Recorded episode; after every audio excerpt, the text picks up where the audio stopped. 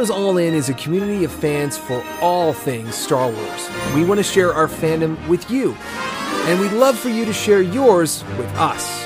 Find us on Twitter and Instagram by searching Star Wars All In. Also, search on Facebook to join in the conversation with our private group. We would love to hear from you.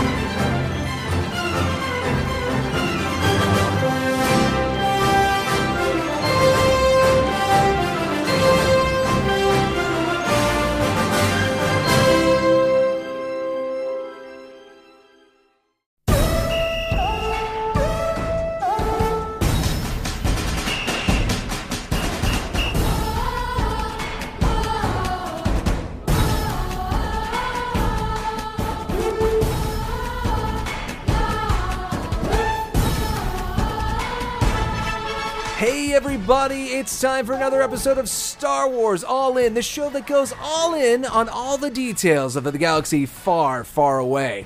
My name is Mac, and I'm joined tonight by a couple Jedi archivists, including my good friend Ross. Hey, Mac, great to be back tonight recording.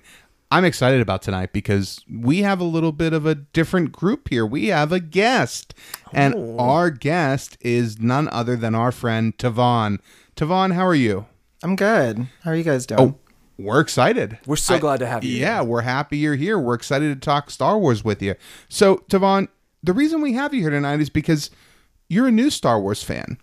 You're you're someone who only just recently got into Star Wars because, uh, well, we we kind of made you. we we kind of made you watch it, you know, and That makes it sound so much more sinister. we greatly encouraged him over. yeah, We you we told thought us it you, was in your best interest. No, that sounds shady. Yeah, too. yeah, you yeah, told us you had never seen Star Wars, and All of these are right, fix by the way. Yeah. okay, so just tell us a little bit about yourself, Tavon. Um. Wow, this is always hard. Um, Yeah. I, yeah, I just I love experiencing things like this. I love I love comic books. I love anything with world building. I geek out about a lot. Star Wars has a little of that. Uh, just a smidge, Yeah. you know. Um, but it, I think you got you. The thing about it is, you guys knew that I was gonna like it, um, because you guys know me. We- we thought. Um, so right, so it was it was definitely recommended, you know, strongly from you guys, but. I, I loved it. Yeah, I I really I'm really bad about speaking about myself. No, that's okay. That's But, that you gives us know. an idea. And Tavon, you had never seen any Star Wars movies before you had watched them this last time. Right. No. So now you've seen them all twice, with the Yes. exception of Solo. We'll probably get to Mm-hmm. talk about that more as we go. So you're a new fan. You're getting into all of this, and it, it's safe to say you liked them, right? You had a good time with it. Yeah, I I would even go I would even say that I love I love the universe and I I love what Star Wars is. So yeah. Well, good, good. Yeah. So we'll look forward to seeing you at Celebration next year, and uh, you know we'll make sure that we get you a list of all the books you need to read and. The required reading list. Uh-huh, yeah. exactly, exactly. I have a good website for that. I'll recommend to you later. Uh, so this is great. I mean, I just want to jump in and talk Star Wars. I think that's what we should do. I, I think let's Yeah. let's do it. So I'm Mac, really excited about it. we we've got a couple segments coming up tonight. Why don't you tell us what we're going to be listening to? So the itinerary for this evening's version of Star Wars All In is we're going to be talking to Devon about his experience about what is it like to be a new fan entering the galaxy mm-hmm. here in 2019. What is it like on the eve of Rise of Skywalker to kind of digest, almost binge the entire 10 mm-hmm. movies uh, that we have of Star Wars right now before we get to number mm-hmm. 11.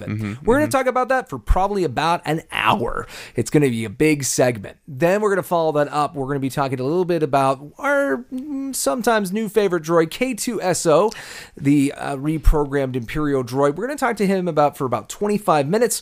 And then we're going to end tonight by talking to the Holdo maneuver, the interesting, fascinating, and sometimes controversial maneuver from The Last Jedi. We'll talk about that for about 20 minutes.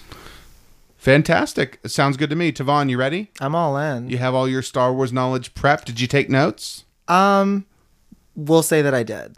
Beautiful, beautiful. I, I love it. All right. That's okay. Ross has got enough notes for both. of us. he uh, has enough uh, notes for everybody. I yeah. like to be prepared. Okay, I need to get one of those iPad stands that hold it on my mic.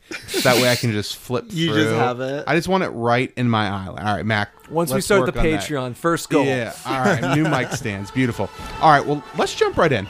Let's talk about it. All right, we're excited to get started, and we're going to get started here in just a moment.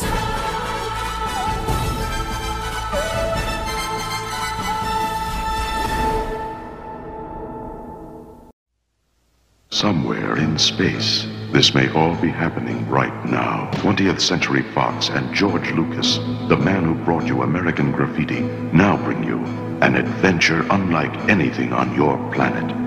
Star Wars. It's a big, sprawling space saga of rebellion and romance, a spectacle, light years ahead of its time. It's an epic of heroes and villains and aliens from a thousand worlds. Star Wars.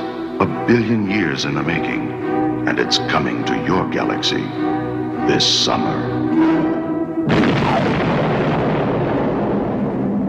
Hello, Star Wars fans. Welcome back to Star Wars All In. We are about to start a segment here that Mac and I are very excited about because we have a brand new fan to the Star Wars galaxy here with us tonight. Mac, are you excited to talk about Star Wars? I'm very excited to talk about Good, Star good, Wars. Good. Tavon, are you excited to talk about Star Wars? I'm super pumped. Awesome. I'm ready. So tonight we have Tavon here with us. Now, Tavon is a friend of ours, and recently he watched Star Wars for the very first time. Which is just a wild concept. I know, right? Mac and I really can't understand what watching Star Wars in 2019 is like. So we wanted to have someone on who has had that experience, who watched Star Wars after everybody already knew that Darth Vader was Luke's father, that Luke and Leia were brother and sister, that uh, you know all of these things are going to happen, and having that knowledge going in that there are more than just three films, which is how a lot of us saw it for the Yeah. first time. I mean, you know, Mac and I luckily didn't have to see it when. There was only just one film, and we didn't That's know if true. there'd be any more. At least we knew when we watched it for the first time, we had three to watch, Mm-hmm. and that another one was coming. At least that was my experience, Mac. I Pretty know you much, were a yeah. few years earlier than that. Before, Well, I remember one, being in the dark times, and I remember when there was like, "Hey, I hear he's talking about doing another episode. It's going to be episode seven, and it's going to take place afterwards. He's just waiting for the actors to get older." And then it was like, "No, actually, it's a prequel.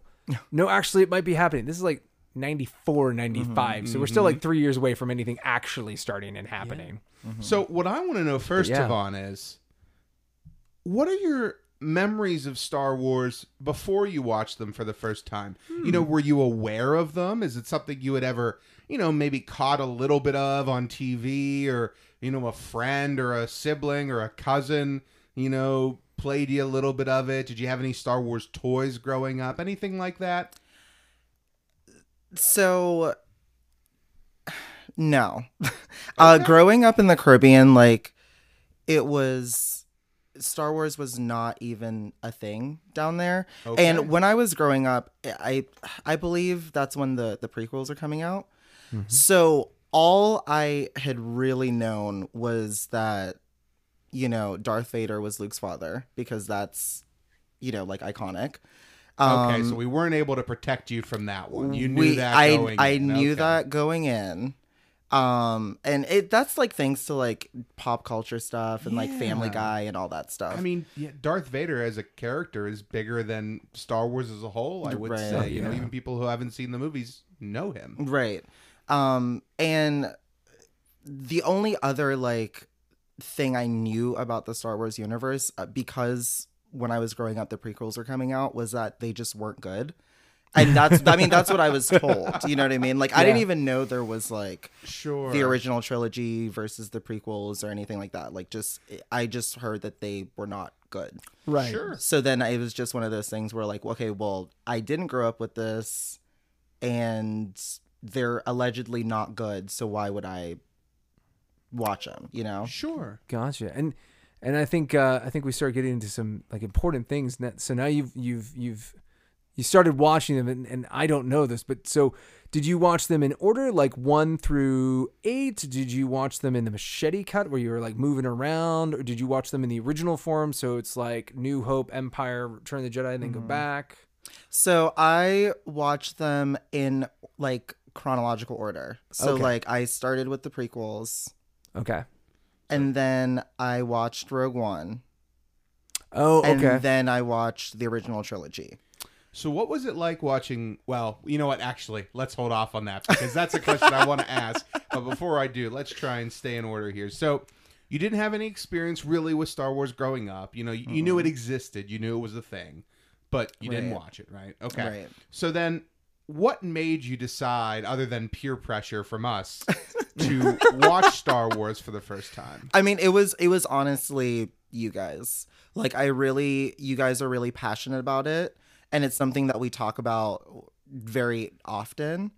Um and I was like, you know, like I trust you guys and I was like, you know what, I need to I need to check this out. Um I was pretty much over the well, I heard this, so let me not even like revisit it. And I was like, let me just check it out for myself. And I'm really happy that I did. So- Sure, sure. Well, we're we're glad that you did too. uh, I know, I you know, I remember loaning you the Blu-rays. Oh my to God. check them out. Yeah. and uh, I, I'm really glad that you did. So now that you've had a chance, you've seen them all twice, which with the exception of Solo, which you've only seen once. Yes. do appreciate you doing the rewatch before Mm-hmm. you came on. I mean, I really think that especially for some of those films like Empire and Revenge of the Sith and The Last Jedi, I really think you do have to see those multiple times. Yeah. I mean, I really think you have to see them all multiple times, but Yeah. I mean, really, those are so dense and so deep with the themes and I mean, even just their long movies. You know, there's a mm-hmm. lot to them. So mm-hmm. now that you've seen them all, could you give us a ranking of the films? Mm-hmm. Could you could you tell us, you know, your favorite down through your least favorite? Okay, so Rogue One is my favorite Star Wars movie. Um, okay, then. yeah, Hey, I think it's a lot of people's favorites. It It's- probably is. You're Yeah, right. and I mean, I guess we can talk about that. Oh, you we know. definitely will. yeah, Don't worry. but I, I love the original trilogy. After that, Okay. um, and then I would say that I do like. I love uh Revenge of the Sith. Is that the last of the that is, prequels? yeah. The yeah, last I of the I love that. I I legitimately think that's like a really good movie. okay. Um, It We agree. We, we Um, think it's a really good movie too. yeah, and then I would probably say after that I would go. I would go The Force Awakens, and then I would go the first two prequels. so Phantom Menace and Attack of the Clones. Okay. Right. Okay. Um, and then I would go. Well, actually, I think The Last Jedi is before Attack of the Clones. Attack of the Clones is my least favorite Okay. movie. Attack of the Clones is your least favorite. Yeah, and then Okay. That's Solo, also a popular I, that's yeah. I think that's a, a pretty shared opinion as well. I I feel like Solo. I'm gonna I'm gonna rewatch it, um, to really get a good grasp of my like my thoughts on that movie. But it would it would be my least favorite of so the Star Wars. Solo movies. is your least favorite, even with Attack of the Clones. Right. So the Attack of the Clones is nine, Solo is ten. Okay. okay, yeah. Uh, now you haven't watched Caravan of Courage or Battle for Endor yet, the Ewok movies. I think that's like so funny because I'm like, what are those? Okay, we'll get you Yeah, there. so- so there's we some- won't there's count some those We're supplementary- taking baby steps here. There, there's some supplementary material out there. We'll get you there. Um, Yeah. we'll get you there. I just we will. All right, we'll make that All happen. right. we'll have we'll have a family watching of that. So what I'd like to know is what makes Rogue One your favorite. I love the father daughter connection. Mm. Yeah. um in that movie i love that the characters I, I just think the characters are really well realized and i fell in love with them and it's one of those things where i didn't know know that they were all gonna die at the end. Spoiler alert. Sure. But oh, don't worry, we spoil everything into the ground we, here. we've realized that if you yeah if you hear the topic and you're like I don't know about that you, you probably should Right. I'm like Star Wars all in. Like you should probably have watched. The you should have been all in on the Star Wars movie. Um, but I I found myself rooting for them and like hoping Yeah. that you know what I mean. Like f- they were gonna pull through. Um. Yeah. Yeah, I think that's one of the most effective things about that movie Mm-hmm. is that final act. They they really lay down the stakes really well Yeah. Mm-hmm. of what these people are risking and what they're trying to accomplish. Not to mention, it was also like a gorgeous movie. Like Absolutely. it was stunning, and just seeing the the juxtaposition of, you know, these, you know, stormtroopers and everything just like on a beach. Like Yeah. it was just like so.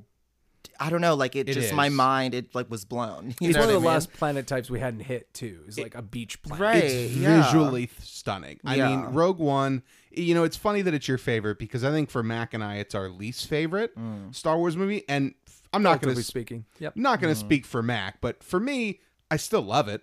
Right. It's still a Star Wars movie. I think it has the best space battles out of any Star Wars film. I think it is one of not I'm not going to say it is the most for me, but it is one of the most cinematically beautiful movies. I think it has some of the best shots. I think the score is fantastic. Mm-hmm. And you know, that's tough to say when it's not John Williams, but the music in it and the sound design I think is all great. And I think most importantly, it feels a little bit more like a modern movie. Like some of the hmm. stuff, I actually just rewatched it today for another topic we're going to be covering, but some of the stuff on Eadu where the starfighters, the X-wings are coming in, I mean, that's a scene straight out of a Rogue Squadron novel. Mm-hmm. And that's the kind of stuff I grew up loving and we hadn't really seen that in any other Star Wars movies. So Rogue One really does give us some things that we hadn't seen in Star Wars film. And so I understand why so many people like it. I think it's a mix of kind of that all of that EU love coming together in one place. And also, it's new, it's modern. The special mm-hmm. effects are great. It's Yeah. gorgeous. Uh it uses color really well. Not every I mean, Star Wars movies are insanely colorful, but mm-hmm. Rogue One specifically has such a wide range of places and scenes that it visits that I mm-hmm. think that's what makes it so visually appealing too. Yeah, there's there's a scene in that movie where the camera like pans and I don't know if it's a destroyer or if it's the Death Star, but you mm-hmm. kind of only see lights and it looks like stars in the sky, but then you realize the scale oh. of like mm-hmm. how enormous this thing is. I say, Ross, you just watch it, but yeah, I think it's a star destroyer that's like in the shadow of the Yeah, Death Star. yeah. It's like as it's yeah, it's moving out from underneath its shadow. I think Yeah, if I remember what you're saying. it's it's amazing and like i said the characters as well like Jyn Erso like whenever i was watching like i'm really into production and stuff like that so i Yeah. i watch a lot of behind the scenes and trailers and stuff like that and when it first came out i hadn't seen star wars like any star wars movie at that Right, point right. but i'm still like keeping up with it you know and Yeah. I, she came across very unlikable in the trailers and watching the movie i immediately fell in love with her. And i think it's because of that connection um w- with her father and the fact that like against all odds like she still wanted to do the right thing. Um and at first she was very hesitant. And then she kind of just like this is this is what i'm gonna do. And then she ended up you know losing her life to do the right thing Yeah, so her her arc is going from what we almost consider like she's like a criminal. She, I mean, Mm-hmm. she's being prisoner transported, and she goes from that to one of the most like hopeful martyrs of the rebellion. Yeah. She says, you know, rebellions are built on hope. And I think it was so great that that was her line. You know what I mean? Like she was the one that said that. Mm-hmm. Um, so I just I I I fell in love with it. Yeah, Good, and not That's to what this is all mention about. not to mention the end scene and how Mm. it perfectly leads into um th- a new hope like i mean Yeah. that was especially like w- with my first viewing of it i was like oh my god this is like what i geek out over you know what i mean like Right. um it was it was amazing Yeah, I remember seeing that Vader scene in the theater and just kind of like holding my breath the whole Mm-hmm. time.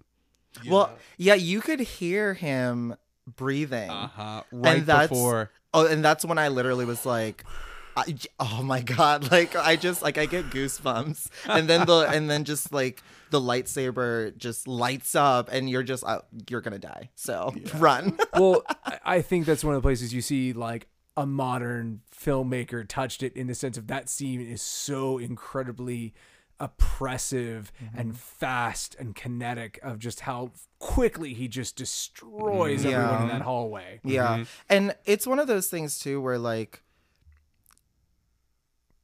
it's you got especially like someone that has grown up watching Star Wars and stuff like you know w- how the it's gonna like the the end result I guess right I'm Right, trying right, to say right. like you already know how it's gonna end of course I didn't Yeah, Um, yeah, yeah. but like they still built up suspense you know what I mean and it was just ah, so good That's just wild. I haven't even thought about that. Like, yeah, if you watched Rogue One and then you watch New Hope, you don't know that that movie's going to begin right after the end of Rogue Oh, One. yeah, you're right.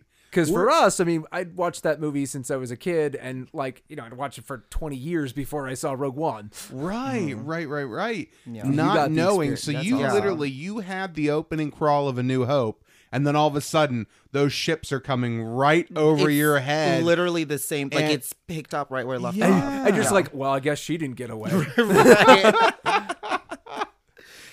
Oh man! So did you? Re- I have to know when Yeah. you first watched New Hope for the first time. Did you recognize right away that it was picking up? Like, Oh, did yeah. it take a minute? I mean, even the no. sounds they use that same mm-hmm. klaxon, that Yeah. blaring sound. You have the same hallway. Oh, I love it. so I wish I could see it through those eyes. it's it's it was great too because like even like how the Death Star works and everything like that. Like I made sure, especially in my second viewing, how they recorded like the people in the tunnel and like the light coming through and every like it's literally exactly the same in the original trilogy. And I thought that was just the attention to detail there is like what I like lose my mind over. Uh, Um, it was like I love that you guys like have grown up with this and everything, but Yeah. I feel very like blessed to have watched it and like It's like- everything is and like I binge watched everything, you know. Um and it was it was just a really fun experience. Well, that's Yeah. a great way to to come in because for us, it's it's super interesting because again, for us, the story's been complete and we're like Mm-hmm. adding new bits. Like Solo and Rogue One are just new chunks to a story we already know, whereas you're seeing it as all one arc, all this stuff stitched together. Yeah. So let me ask you this: Do Rogue One and Solo feel different than the other eight movies? Do they have a different vibe to you, or any sort of different? I don't know. Do they feel like they fit to you? To me, Rogue One feels like it fits. Okay. Um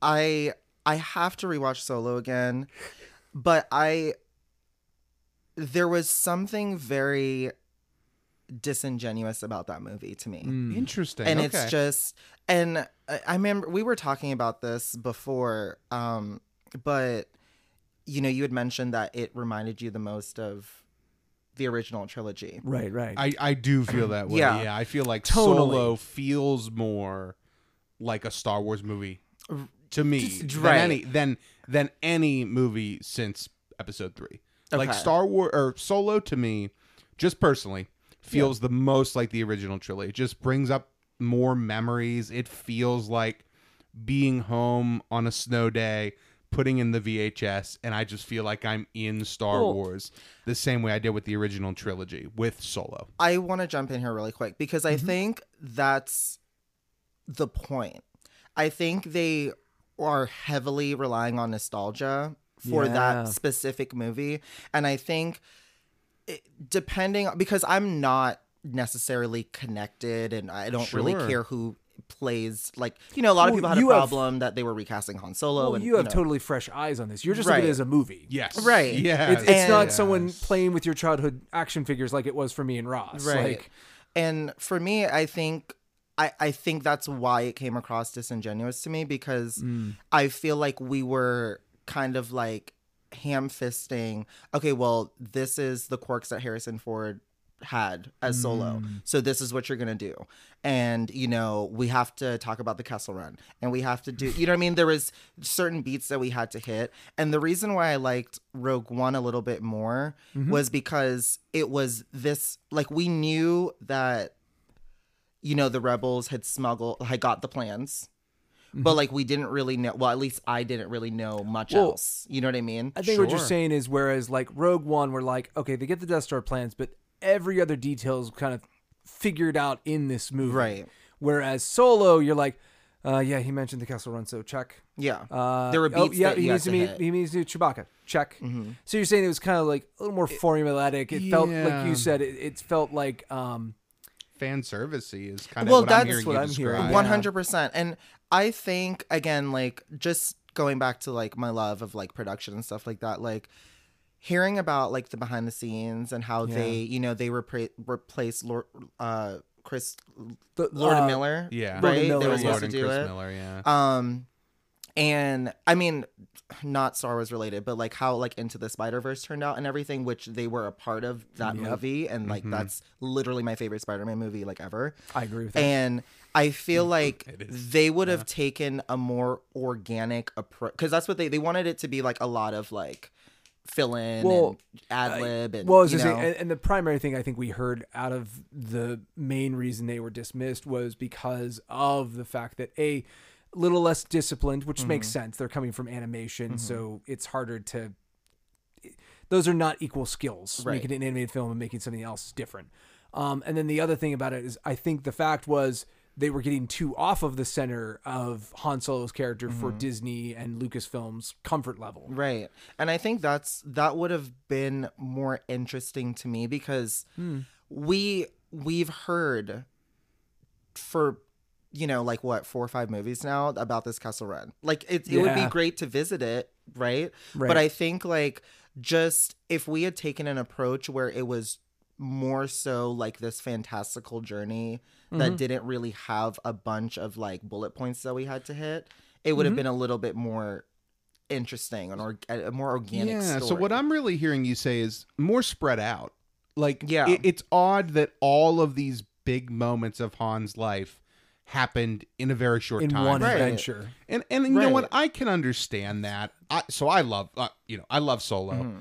I think it's great, but I can absolutely relate to where you're coming from because if it had been held back and saved, and more planning had gone into it, and maybe more had been shot all at once, maybe now where we wouldn't be in this position where so many people want more from that solo universe and mm-hmm. those characters and mm-hmm. the things that it set up and now it seems like it might be a while before that happens so you know what i can absolutely understand that point for sure Yeah.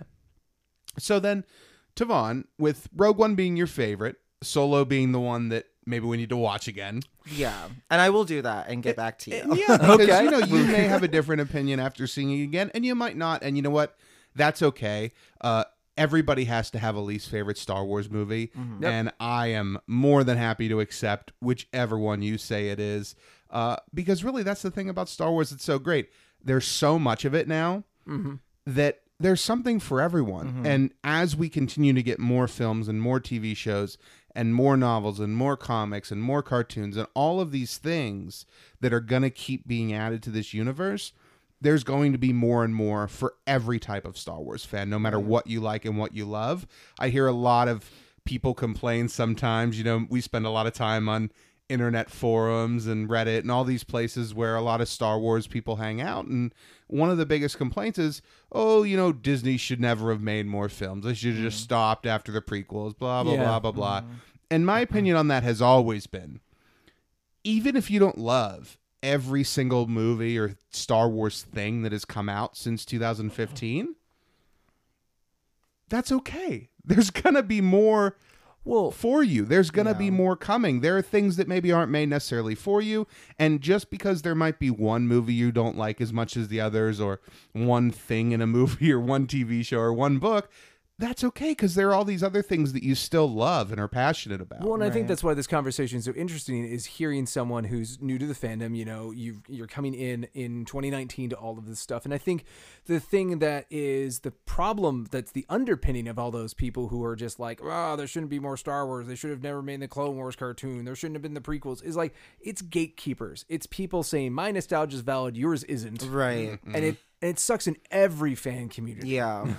I think um just like let's pull over for a second. Okay. I I strongly disagree with that um about like how like Disney Yeah. should not have because the reason I fell in love with Star Wars is because of the lore and the world and the the richness of it.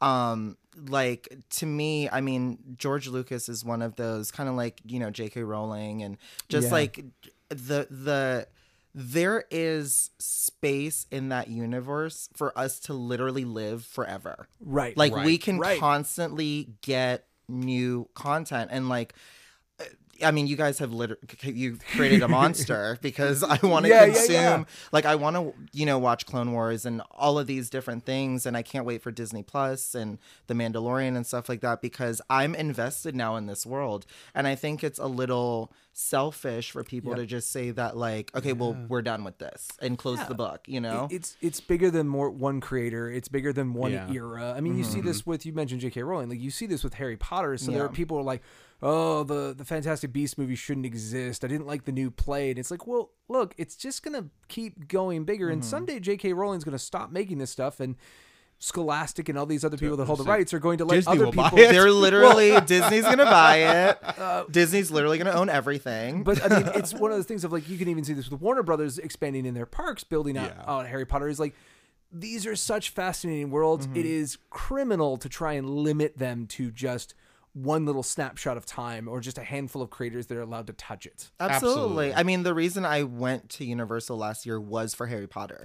like, I didn't, you know what I mean? I, I didn't go for like the Grinch or whatever else they have, you know? But and look, now you can go to Disney and they have Star Wars for you to go Which live in. I am Uh-huh. so pumped about. I'm so pumped about it. So just to get some some like ballpark stats on what we what we enjoyed, Mm-hmm. uh, I really am curious to know that now you've sort of digested the the saga as it is. Yeah. Uh, we've asked about what your favorite movies are. What are some of your your favorite characters or your favorite scenes, or what are some of the moments that really stick with you? Of like, yeah, no, I like Star Wars and I like this and this and this. Yeah. Um, I think that's a lot. Um, so let me, yeah, let me Bite off any part of that you want. Right, and I'm I'm gonna start with the prequels. Okay. Okay. Um, just because like that's the order I watched it in. Like, Yeah. Um, I loved that Padme switched places with whoever. oh yeah. because, like, Uh-huh, her handmaidens handmaidens. and- yeah, Yeah. and she had on so. And the thing is, like, I know Natalie Portman was playing the lead role, Mm-hmm. yeah. but like. Even coming from like I can't imagine when you guys saw it for the first time, but like even coming from like knowing that I was still very confused. I was like, okay, what's going on? Because I know like Natalie Portman's like not in all this makeup, like she's not in drag. What's going on? Um, but so that was exciting to me, and obviously I was very, you know, skeptical about um, what is his name? The annoying alien George Jar Binks. that guy. Um, and I'm gonna say something, and I don't know if we had talked about this prior, but like, I do not find him as annoying as I find C3PO. Oh wow. I think okay. C3PO is so insufferable. like I literally Okay. like cuz everything he says is over dramatic and it's usually wrong. And I'm like, well, so Whoa. I- we haven't gotten any hate tweets yet. Oh my now god! This might be the I first time. okay, No, it's cro- okay. like you It guys, okay. you guys That's can edit that that is all out. You about. guys can No, edit no, that no. out. This is what it's all about. This is what it's all about. Like I said, you can like any part of Star mm-hmm. Wars you want. Yeah, it's like to me, like I Jar Jar Binks was a lot, and I think it's just it was the movie he was in, and you know the way they took care of that character. Like he was, Yeah. he's not my, he's nowhere near my favorite character, but like to me, like I prefer that he was constantly trying to help whereas Yeah. C3PO is constantly complaining or like like I'm like here for um R2D2 like 100%.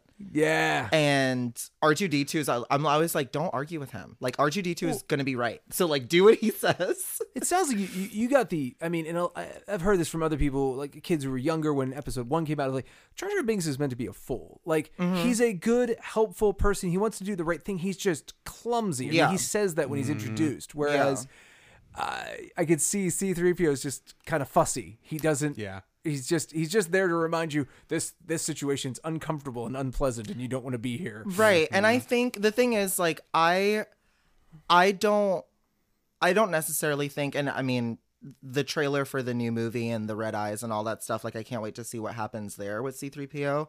But like as far as I'm going to jump in here though. It was really funny in The Force Awakens whenever um Leia and Han see each other for the first time in a really long time and then he just like sticks his head in between them.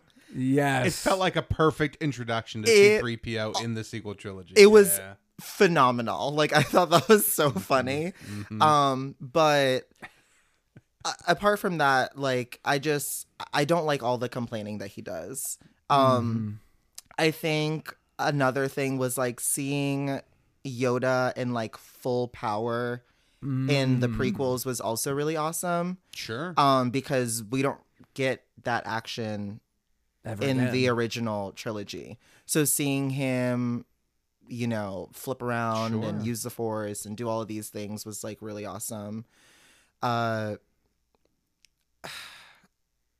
yeah, I Attack of the Clones like I feel like that was you know, like a, a placeholder a little bit.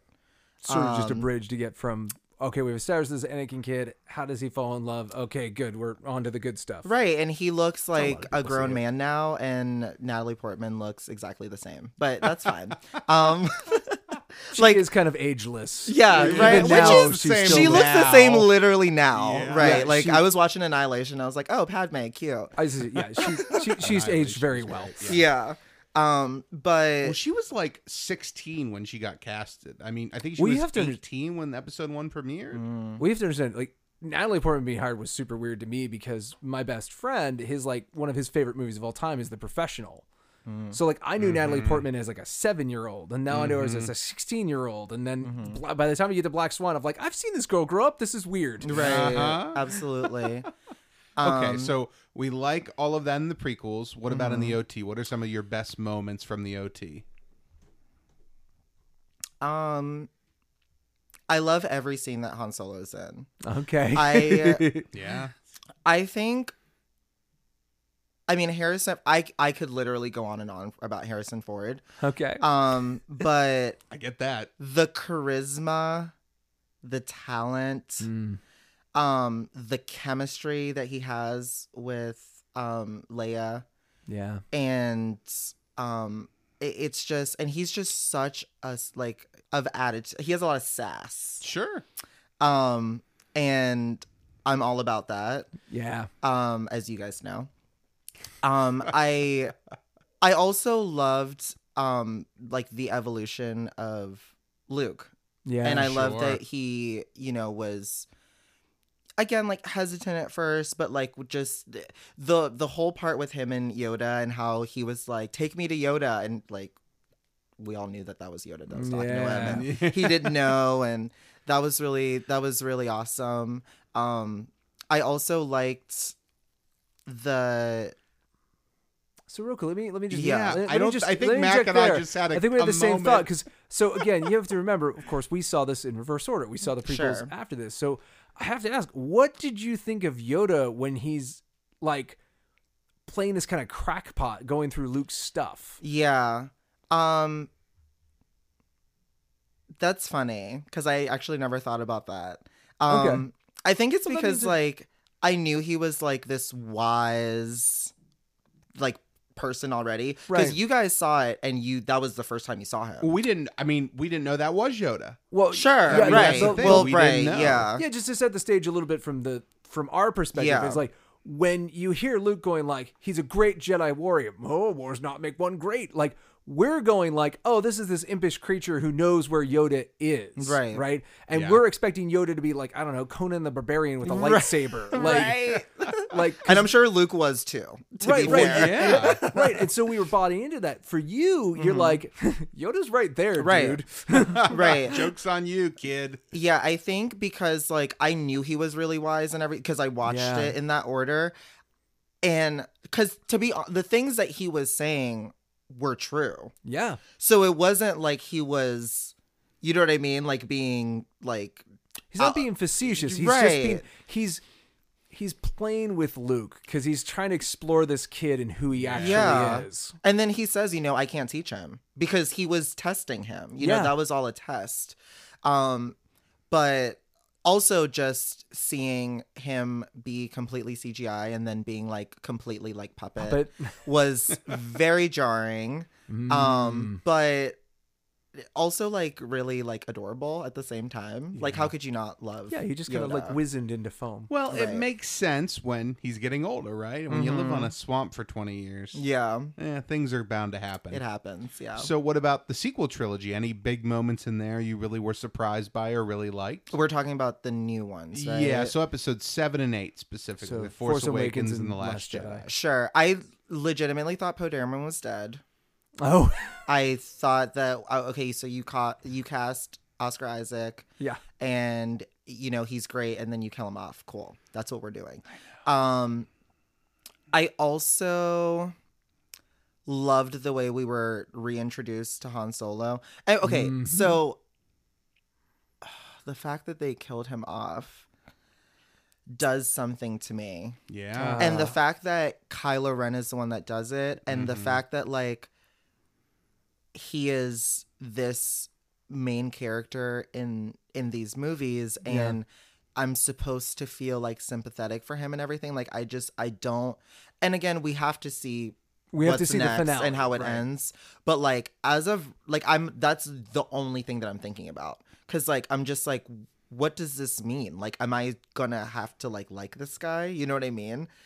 You know? You're not alone. And I, I think to be really honest with you, I mean, my read on it to this day is he killed Han Solo. You can't, you can only redeem him in death the way that like Vader was. Like, Yeah. because by the time you see Vader, like you specifically, because you Mm-hmm. watched him in order, is like, like, hey, you know, this is Luke's dad and he's a redeemable soul, but he has to die because he totally murdered kids. Right. Like, Well, and remember when it, we're talking about redemption, Vader was only redeemed in Luke's eyes. He wasn't redeemed in the galaxy's eyes. He wasn't redeemed Well, in you know his Force- daughter's eyes.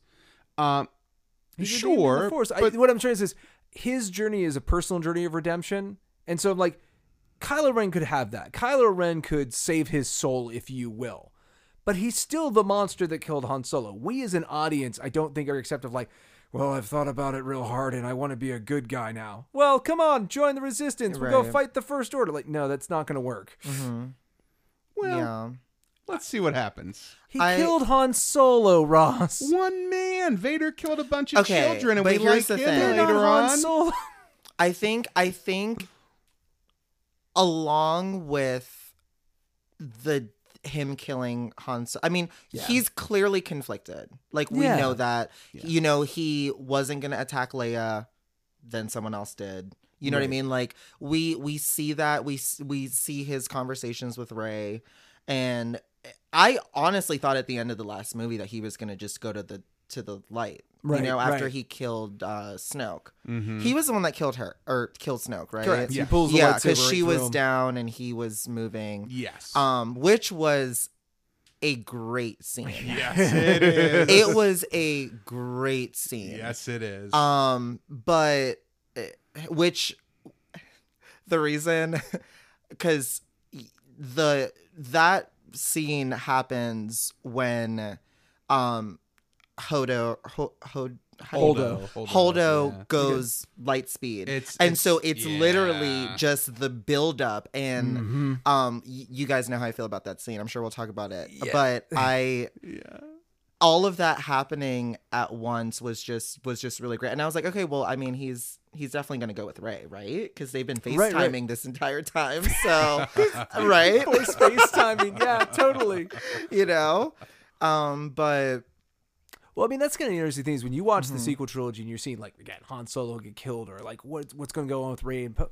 You like the nice thing about that is you're basically kind of synced up with most of us who've been fans for a long time because you saw those in the same order we did. You know, Right. we Yeah. saw seven and eight after we'd seen everything. I have a question. yeah. So they shoot the sh- the trans the the ship that Leia was on, right? And so she's like sucked out into space. Yeah, and they blow a right? hole in the bridge and The the, bri- vacuum right. of space. She now, gets sucked out. and yeah. she's floating in air. yes, Yeah.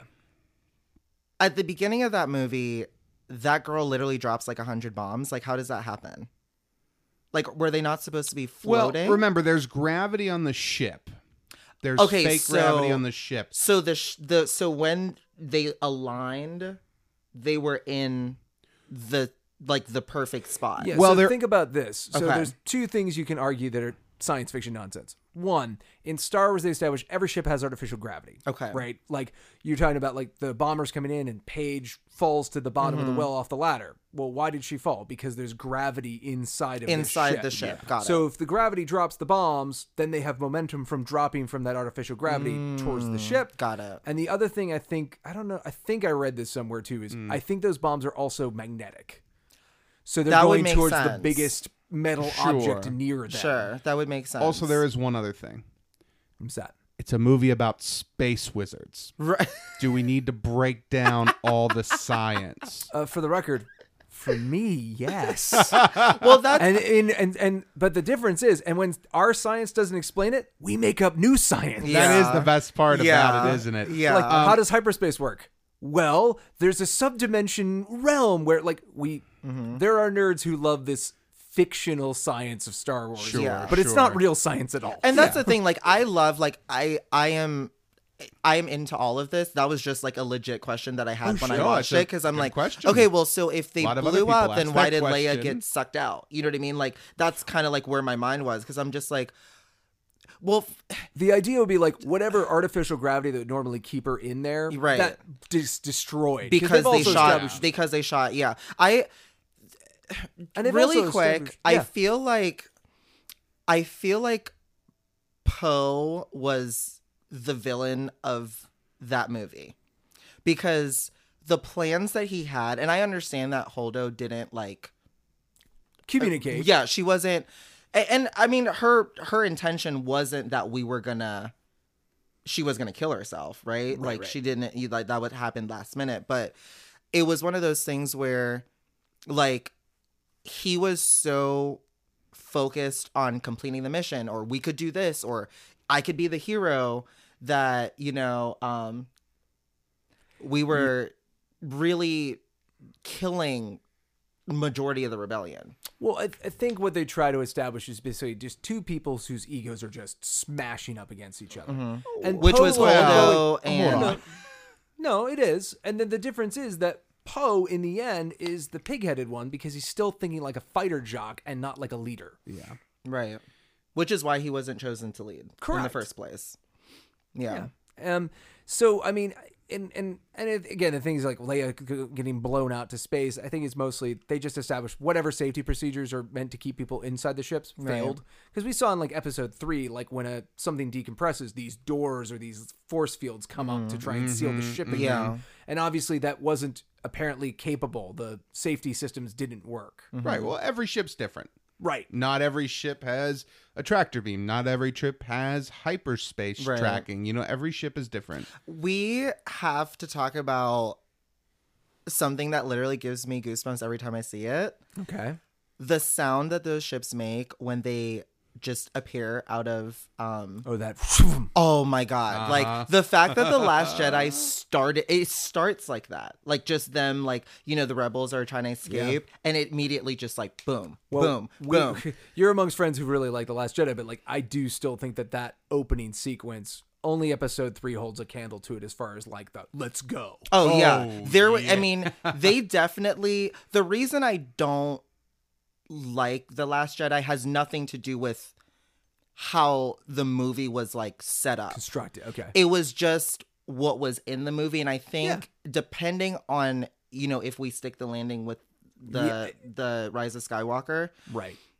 that movie may jump to you know one of my favorites. You know Oh, what I I mean? think- Because as of right now, I just we I just don't know what the point of it was. Well, just you know? to just to bring up one point, um, Mm-hmm. just to understand, because we didn't experience this, Ross or I didn't experience, but like there is a similar energy around the Empire Strikes Back when it was released. Yeah. Mm-hmm. where people are like he can't be Luke's dad. That doesn't make any sense. It's Right. a plot hole. Like it doesn't make any sense. And people stewing for three years over what the heck did that mean? What is? Mm-hmm. How could they finish this movie if he's his dad? How can that possibly work? Because he's so evil and mm-hmm.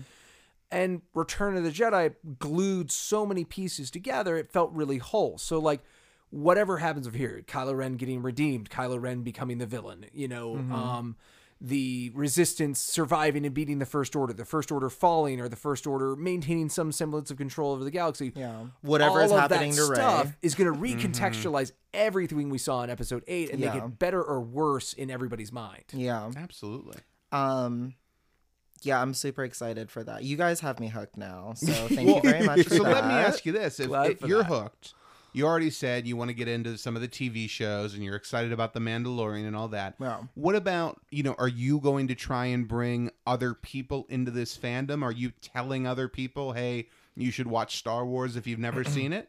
You know what's really hard about that is like, I mean, my mom has never seen Star Wars. Okay. She thinks they're long and boring because I told her that I was doing this podcast and she, you know, specifically said that. And I told her, I said, I think we should watch it sometime, you know? Yeah. Um, because I made my mom watch all the Harry Potters and, you know, which are, which are still long movies with a lot of substance in between, you know?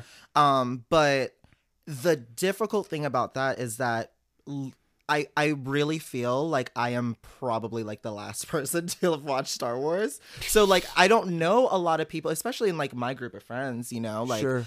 I don't know anyone that hasn't seen every movie multiple times or owns them or you know what I mean? It's such a part of especially just uh, especially american and british culture like, Right.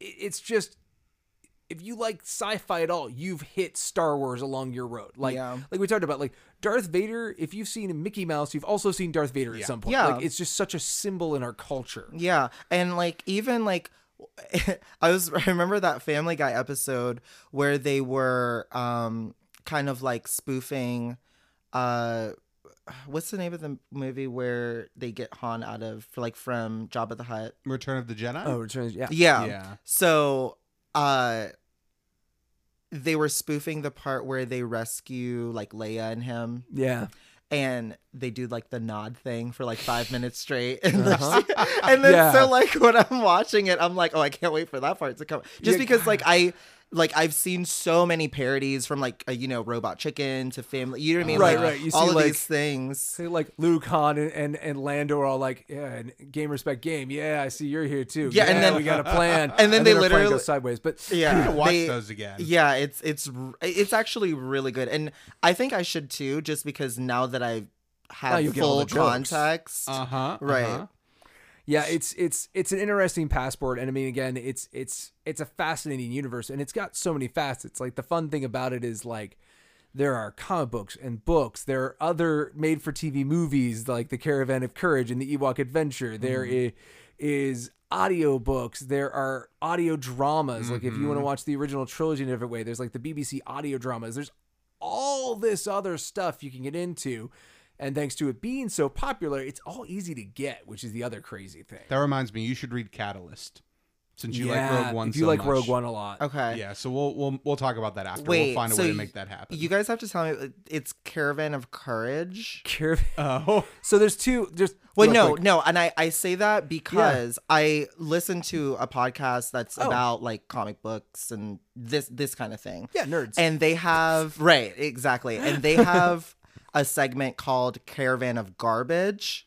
Oh. So that's probably where they got that from. that's probably and. I never knew I never knew that that was like a thing. they you know? made um basically two kind of kiddier um basically fantasy movies. Okay. About people having adventures with the Ewoks on Endor. So they're not about Jedi. They're not about starships for the most part. They're about like like witches and ogres that the Ewoks Very face. fantasy. Very Are- fantasy. The Ewoks are those little hairy things, right? Little Teddy teddy bears, bears. Yeah, yeah, yeah, yeah. That like Leia befriends and they think C3PO is like a god. Okay, got it. Yep. Got it. so now that you've seen 10 Star Wars movies, do you have Yeah. a favorite lightsaber? um i mean i kind of want to say i literally really want to say that fabulous like fan one that rey has in the rise of, rise of skywalker that we've literally seen like a clip of just that like just So like, far. she no i the, Between ten movies and a trailer, that's the, that's fine. Uh, I mean, yeah, that's a perfectly the, fine answer. the dramatics of it releasing and her, just how cool she is when she does it like i'm obsessed um but i i do love the the the double so like darth maul's was really cool to me just Sure. because it had It's really cool to a lot of us. Right. And and the thing is like I'm like, okay, so this is like is this the final evolution of Darth Maul's? Like the one that Rey has cuz it has two sides and she like can like just retract it. it's like the Switchblade version. Of like it really is. It really is. Um I'm super excited to see that in action. Um I also think Kylo Ren's is really cool. Like I love how like the sides with a little side. Oh my god. Yeah, it's so and when he does like the slow turn Oh, when It's he's so- sizing people up in Yeah. the throne room with the Praetorian guards, where his hair's kind of covering his eyes, and he's got it up at eye Yeah. Mm-hmm. level, just pointing it at them, and You get that it's slow motion with the menacing and- crackling, oh, yeah. I love it. Yeah. We did Yeah. an episode about favorite lightsabers, and our guest on that episode made a point how Kylo Ren's lightsaber is his favorite, and Mm-hmm. it, it's getting harder and harder to argue with. Yeah. It is great. Yeah, I mean the design is and speaking of that throne room scene too, Yeah. those storm there were stormtroopers, right? Yeah. Praetor- well, well, Praetorian guards is what but they're Okay. They're super Sorry, people are probably gonna like, you know, No, have no, that's- picket, no, their that's- picket we're learning signs to know- because I said that. Tavon, you don't need to know the terms. That's what we're here Okay, for. Okay, good. right. We're here Um, to teach. I just imagine like anything that like the like the first order has, or like I just it just they're you know, but um, sure. The design of that. First of all, red is my color, and just like the it, the the way that the arms were like layered and kind of looked like those slinkies that you like just throw down the steps and they just go. Um, Yeah. like the design of them was so cool. Um, and I mean, they put up one hell of a fight too. So And and I I love the the again kung fu movie fantasy of like Mm-hmm. and all of them have a separate weapon. Like Right. they're the master Yeah. of whatever weapon they yeah, have. yeah, Yeah, that was actually I never realized that. That's awesome. that whip. Yeah, it's- Ugh, Oh yeah, that it's like it's a baton and it turns into a whip. Mm-hmm. Yeah. Yep. all about that. Okay, so understandable. Those are both great lightsabers, both from new movies. Yep. Which I mean makes sense. They're going more experimental. They're trying new things. Yeah. I mean, understandable. What about all these characters now? We've got a solo movie. Is there a character you think needs their own movie? Wow. I would probably say Poe. Like Poe out of the new son. out of the new people, I would say Poe just because he's like doing things. Like I don't want to see like I really don't want to see Rey like go through and like pick up garbage, you know? What, um what was it like being a junk dealer in Jakku? That's Literally, like, I- what's the fighter pilot doing? That makes sense. I'm I'm for the Yeah, fighter yeah, pilot movie. yeah. Well, there's like a whole comic series about Poe doing stuff, so we can make that happen. We can look at that. I would love to see like a Top Gun, but like with Poe Dameron. Oh, okay. First of all, okay, wait, hold Yeah. on. Stop. Stop. I think you're onto something. I think we're cooking with gas. I really think we because that makes so much sense. I mean, out of and I think because like again, the movies are not done yet, but like Right. I'm not really connected to any of these characters as much as I was connected to you know, like the characters from the original trilogy. Sure. Um and you know, I was connected to the to the characters in the prequel as well. Yeah. Um, but other than Poe, because Finn does his thing, um, but like Poe is like the one that I'm like the most well, I feel, intrigued about. I feel Yeah. like Finn, we're seeing Finn's journey. He was an uninteresting like stormtrooper, and then he decided to defect, and he becomes interesting, and we see that in the movie. Yeah. Rey is a girl stuck on a junk planet. She destiny finds her, so this is her movie. Sure. Poe was obviously doing cool things before these movies Right. started. Yeah. Yeah. Eh, I'm so like I love Poe when The Force Awakens came out. You know that makes sense, but I love Poe even more now after seeing him grow and change and become a leader. And I think it's pretty clear they're setting him up to Well, be in charge of the resistance I going was going to say, forward. Yeah. you're about to So- get that movie because that's the one Yeah, coming so, like, out. seeing Poe grow and become like it's almost the same kind of great feeling I had watching Bail Organa become a character in the prequels and mm-hmm. Become something that Mm-hmm. just a name he off screen, was. yeah. yeah, and I mean Poe. It's a different scenario, but we knew very little about him other than he was cool and he flew a Halloween X-wing He did. now we know so much more about who he is as a person and what he's about. It's so much fun to root for him. Yeah, He, yeah, I mean, I can understand that. He, I would watch that movie. that's really cool. Yeah. All right, well, Awesome. I, again, like I said, I think you're going to see some of the the movie of where he goes because I think he's going to get even more prominence in the new one than he did. Yeah. Oh, I just thought about something that I just wanted to say. Sure. Um, in the last Jedi, Mm-hmm. we have to talk about Leia's coat at the end. of that movie. um, I don't know where, like, I don't know what you guys had planned, but like, we need to talk about this coat. That's Let's fine. do, let's do it right now. This is why I wanted to watch Star Wars. I Okay. want it because she's literally going into battle. Yep. Um, all the odds are against the rebellion, but you know what I'm going to put on? This fabulous coat where I literally can't see anything. This is what I'm put on. And this is what I wanted. Like it's a space opera. Like I want Yeah. the dramatics, you know? Um Well, that's what a lot of people like in the prequels loved is like everyone was wearing nice clothes because Right. they're out in like opera scenes and it's senatorial meetings Yeah. and stuff. Like they could wear nice stuff. Yeah, I loved. Uh, that's actually a really great point because I loved the dramatics of that. Like, I think, I think the prequels were did the best job as setting up the like the world. Yeah. And No I doubt. think the original trilogy did the best job setting up the characters. Right. And, you know, that's just having both of those, you know, kind of melding together in this new trilogy, trilogy.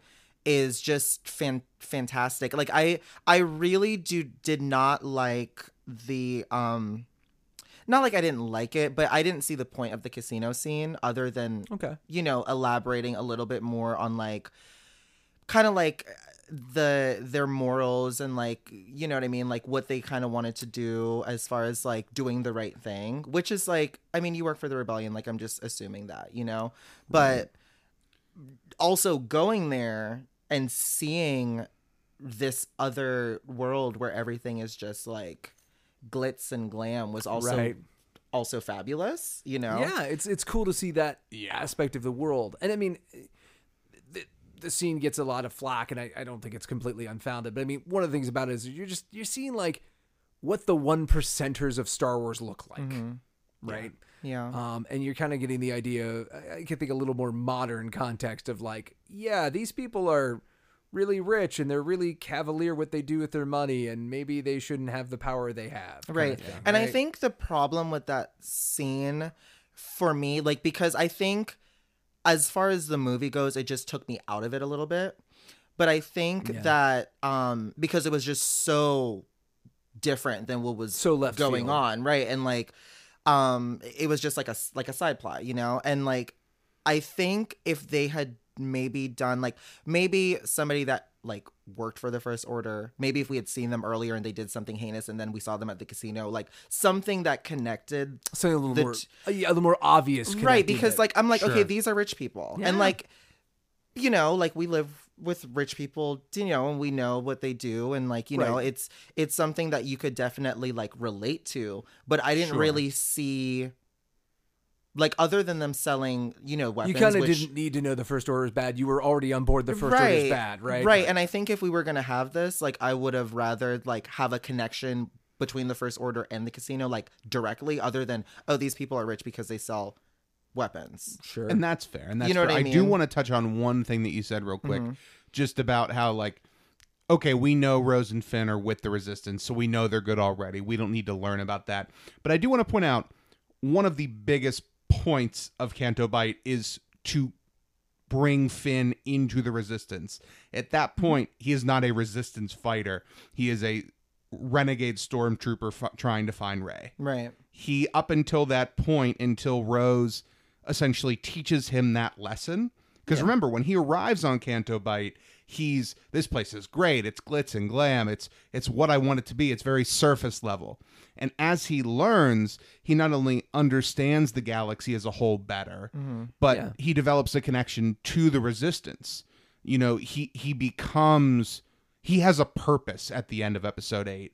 And other than finding Rey, he didn't have a purpose up until that point. So remember, there Well, are other points another for it that are expanding on the characters. But again, Yeah. we'll, we'll see if episode nine kind of pays that off and makes us feel that that was a Sure. transitional moment because we'll see where Finn ends up. Well, he didn't leave, right? he didn't take Rey and run away, so I think it already kind of paid off. But I, I feel you. Well, I think I think that like that's very fair because I just feel like instead of telling me eh, because this You is a visual seen it, medium, not- you need to show me that these people are you know awful. You need to show me that they're heinous because I like you know what I mean and you, I didn't see that. To your point, I could definitely see the the Canto Bight scene being a lot stronger if you had a face, Right. a- an act in- instead of look at all these people, they make money from the war. Yeah. Like, what if like, General Hux that- was there or yeah, something like that? right. Like then I would be like, okay, this Mm-hmm. is literally somebody that I've seen since the first movie. Right. I know he sucks. And like if I saw him there, I like can visually say, okay, Right, 'cause- because these people are his friends. They know what he's into. But in, if you tell me, because you can't tell me that everyone there is selling weapons. Well, I'm assuming you know what I you mean. found Like- it like Sure. the statement of that a lot stronger when uh, DJ is basically like, "Oh, look, yeah, bad guys, good guys," and he's going through, and you're like, "Oh yeah, I see, they're selling Tie fighters. They're evil. There's an X-wing." Yeah. Like that's a little more hit you in the face of like, "Oh yeah, no, no, the good guys and the bad guys are both getting their weapons illegally." Yeah. Yeah. Yeah. Yeah. Um, because Okay. you had something like you said, visual to grab Mm-hmm. you on it. yeah. All fair, I think. That's fantastic. This has Well, been really interesting. Yeah, I, I think Mac and I learned a lot. Yeah. So, That's Tavon, before so we funny. wrap up, well, that's what you know. We're here to learn too. We learn something new about Star Wars every day. And having said that, Tavon, is there anything else you want to add about being a new fan in the Star Wars galaxy in 2019? I mean, really, just to put a pin on it, like I said before, you guys have created a monster. Um, I am very, Good. very invested. Um, and I, I mean, you're not gonna like everything about every movie, but I, And that's normal. I genuinely love the world that we have. Yeah. And I love that, you know, we're going to continue to explore it. I'm so excited. Like, I want to watch Clone Wars. I want to watch all these things. And I want to, you know, if you guys have like reading materials, like, you know, Oh, we can we can send you down Yeah. some corridors if you want. Yeah, I'm I'm Oh, yeah. just I'm I'm very invested. Like I love I love it. I love what they've done. I love the storytelling. I love the characters. Um and it's it's a very different experience because like I'm playing catch up and everyone's just like everyone's like you know that emoji with like the red cheeks and like smiling cuz like you're just so happy for me. Well- you're like finally. Well, Tavon, I want to say, you know, I'm really glad to have you in the galaxy and that it is a better place having you here. I'm in the galaxy. Thank you so Absolutely. All right. Well, Tavon, we are so happy to have you as a fan. We hope to uh, see you bring in other people to this fandom as well. So thank you for being here with us. We're going to move on and talk about some other stuff. You ready? 100%. Awesome. Let's do it. She's running away.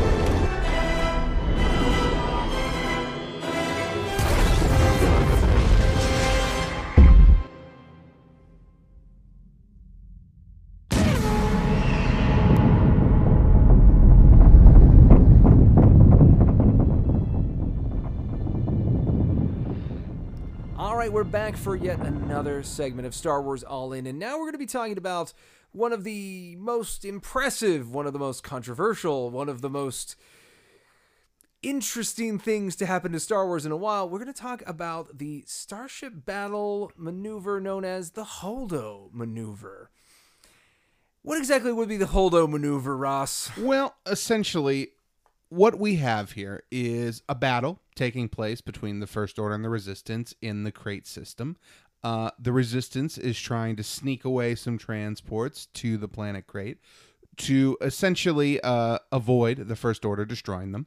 Well, due to some things that happen with uh, Benicio del Toro's character, uh, the relation of the fighters, the transport ships, is uh, relayed to the First Order. They know now where they are, and they're shooting them down. They have no shields, they have no defenses, they have no weapons. They're essentially just target practice for this Star Destroyer. Mm-hmm. And so Amilyn Holdo, who is currently in charge of the Resistance and what's left of it, makes a decision to try and help. She is left alone on a cruiser that is essentially out of fuel. She decides that she can't stand by and watch these people be destroyed like this. So she goes to the chair. She turns the ship around to face the First Order. Uh, essentially, they say, uh, Sir, the Resistance cruiser is preparing to jump to light speed. And Hux says, It's empty. They're just trying to pull attention away. Pathetic. Keep your attention on the transports. And even the Resistance, Lieutenant Connix says, She's running away.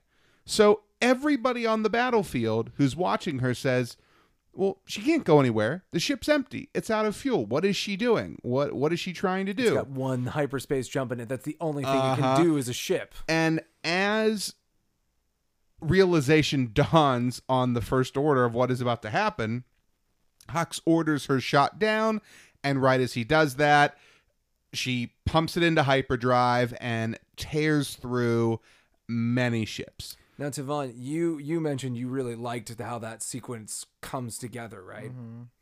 I this is one of my favorite scenes ever in a movie. Like Oh, just okay. ever. Okay. And I I was I don't remember who which one of you guys I was talking to the other day about this, but like I wish that I was in the movie theater and saw that with a group of people. Like the cuz I didn't know what she was going to I mean, you know what I mean? I don't think Yeah, any- yeah, no yeah. one No one knew what she was No going one to do knew that was knew. coming. and uh, the way that they shot it um and because you know everything else was happening you know Yeah. rey and uh uh kylo were fighting Right. and you're seeing these like the rebels are just being slaughtered you know and the fact that she did that first of all i mean obsessed with laura dern you know Okay. um so we just have to get that out of the way Okay. but also like just the the how they filmed that and the silence of it all Yes. like this that's that's why i would have loved to be in the movie theater it's kind of like did you guys watch um what was the name of the movie where like the monsters could hear them emily blunt was in it Oh, a quiet, Quiet place. Place. a Quiet Place. Did you guys watch that movie in theaters? Yeah, It, I to me, like that would have been like that scene would have just like felt like the the tension well, you could have heard a pin drop. because Yeah. it was dead silent, and I it, it could have been so easily like just make a big boom. You know what I mean? Yeah. But the fact that they took time. And it was almost really like in black and white because the destroyers are white, Yeah, and they- then the space is black, and you just see Almost like lightning tearing through Oh, them. it was like a ton of them got like demolished.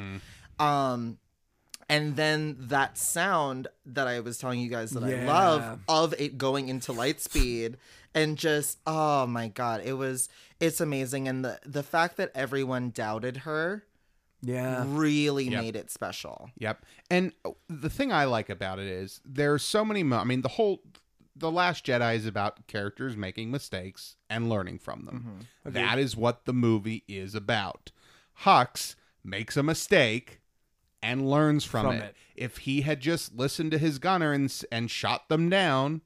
You know, if he had just taken a moment and Oh, diverted attention from slaughtering the rebels, It's a none of that would have been scene. possible. Yeah. It's a very target scene. It's the overconfidence of yeah, the, enemy. hubris of mm-hmm. Hux and of the First Order is why she was able to do that. Mm-hmm. And without his incompetence, she would have been shot down and never been able to make that happen. I mm-hmm. mean, I like to believe that that whole moment in The Last Jedi, so the throne room battle, the execution of Finn and Poe. Oh, right, the- that's the other thing and- that was happening. And uh, the the space battle, the space chase are all happening simultaneously. So even though they're cut together, we're meant to feel that they're all happening at a moment.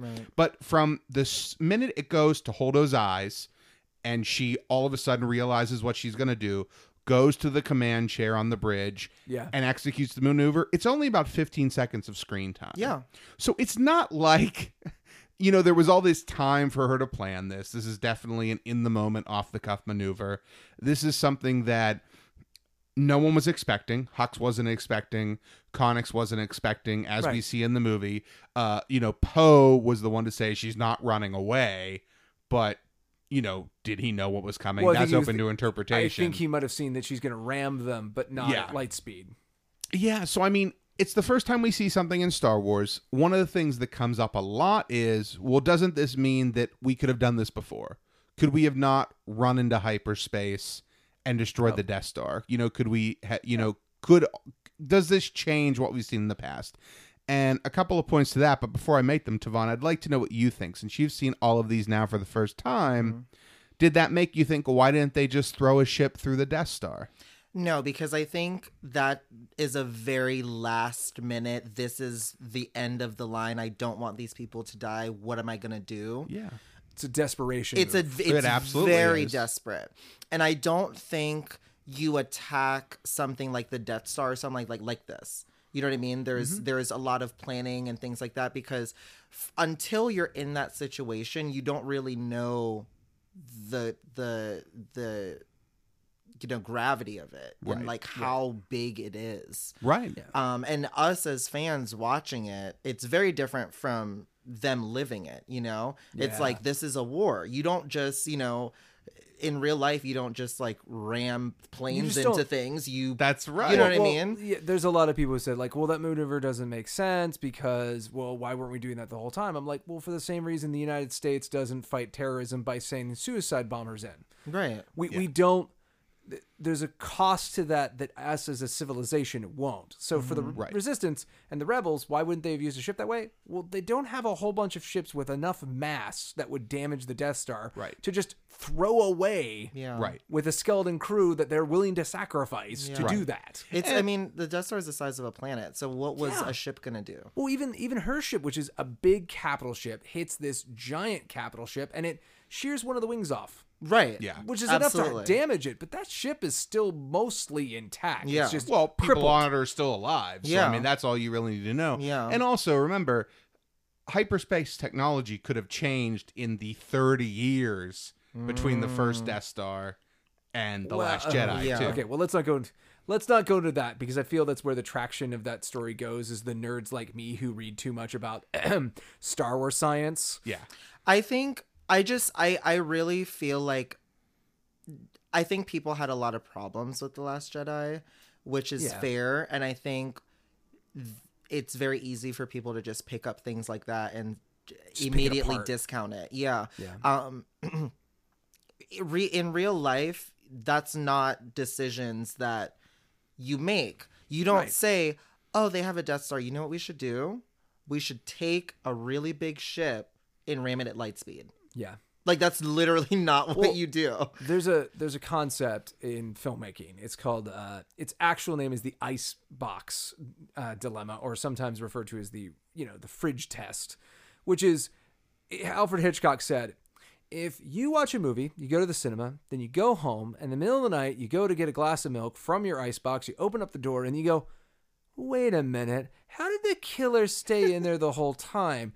Hitchcock said, it doesn't matter. I won. I won't. I, I beat you. If you don't think of the problem in the course of the movie, you believe the movie as you mm-hmm. saw it, then it's fine. Yeah. Of course, when you think of movies, these nonsense games we play with fiction, hmm. later on, some of the stuff doesn't make sense. How do lightsabers know how to go so far? Like, why do they stop? Like, none of this makes sense. But I don't. I really don't think there are very few many people that watched the Holdo maneuver and went like, like stark black and in the silent moment where we're seeing this very stark black and white image and hearing you know the just the crushing lack of sound i think it was going like wait a minute Yeah. a computer would obviously stop that from happening with anti-collision technology this doesn't make sense like like there's Plot a part hole. of me that that night was like she only took like 15 minutes. She'd have to disable the navicomputer. She'd have to override all these safeties. Then she'd have to plot the course by hand because the navicomputer's disabled. Like, there's a nerd in me that mm-hmm. went and started picking it apart. Not so much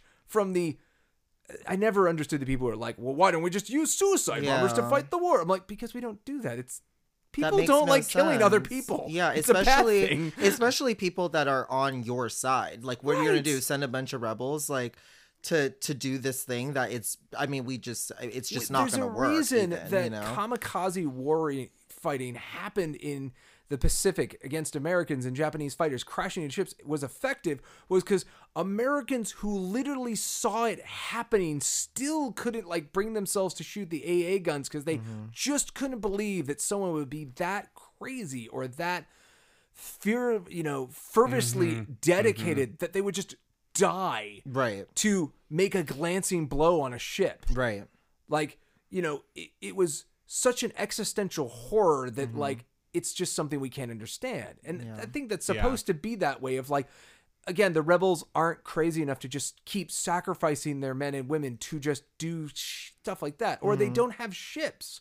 They could just do that. But um but I will say like I did definitely think of in universe I'm like, well, it would take her at least like half an hour to make that maneuver to possible. get it. Well, so here's my thing about that. Yeah. and I mean, I don't. You you're gonna school me on this. Oh, you're but okay. like it's because she didn't say what they were gonna do. Yeah. Isn't it possible that they had already prepped to go to Lightspeed and all she had to do was turn the ship around? Because weren't they gonna do that and then they were like, well, they're gonna catch us again and and to Ross's point, Mm-hmm. there's a lot of time compression as far as the visuals that we see. Right. Where, like you said, we know that the ship strikes and that interrupts Kylo and Ren's Rey's fight, that stops the execution of Finn, Finn and Rose. Like all of that happens at the same time, but we're seeing it in different pieces. So mm-hmm, mm-hmm. Holdo, we see the 15 seconds where she decides, but did that happen?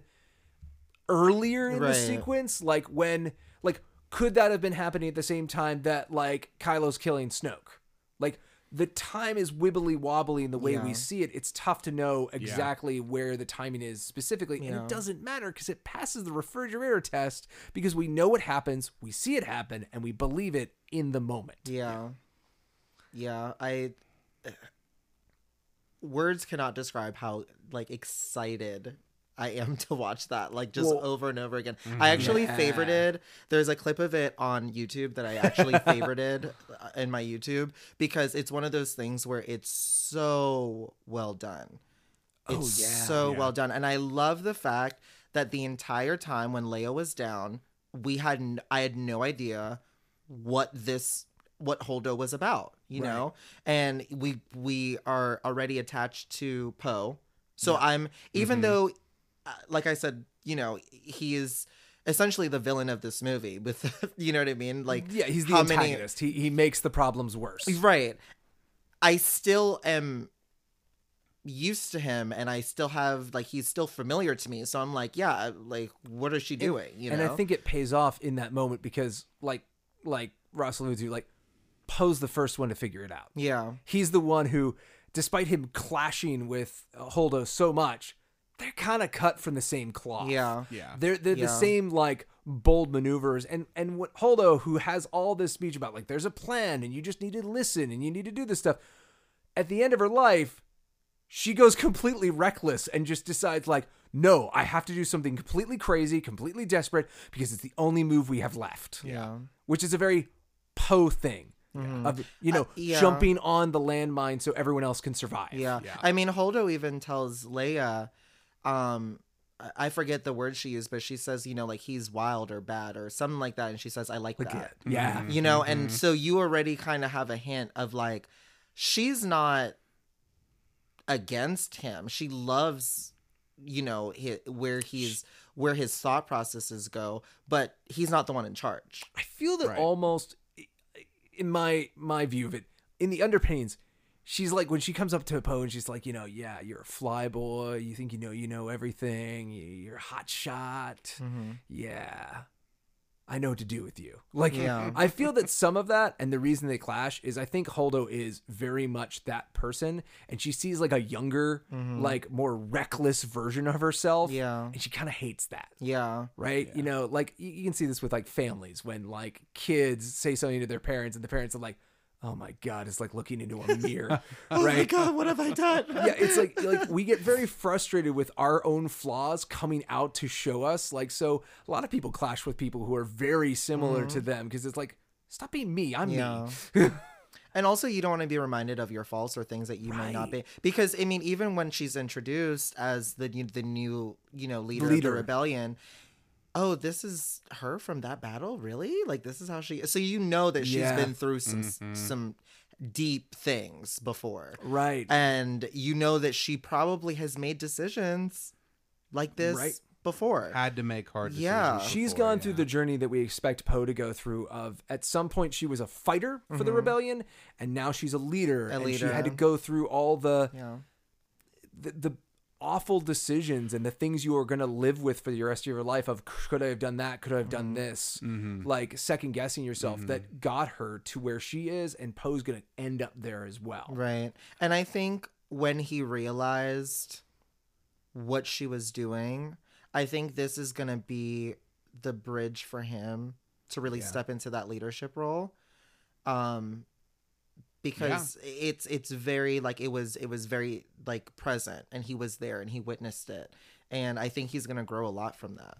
Yeah, and we at least we, we see the um, we see that at the very end of the movie, we see basically like Finn has learned the lesson of Holdo and basically wants to follow in her footsteps. I'll go suicidal to stop the cannon. That'll be the thing. And then you just see Poe like going, no, no, no, no, no, no, no, no, Don't do that. Don't do mm-hmm. that. I know what that means now. I yeah, understand right. why we don't want you to be that. Yeah, right. I know what I am now. yeah. yeah. It, well, at the end of the day, Poe's journey, he's learning about necessary versus unnecessary sacrifice. Right. Right. At the beginning, he sees oh, a destroyer yeah. and we're going to take it down.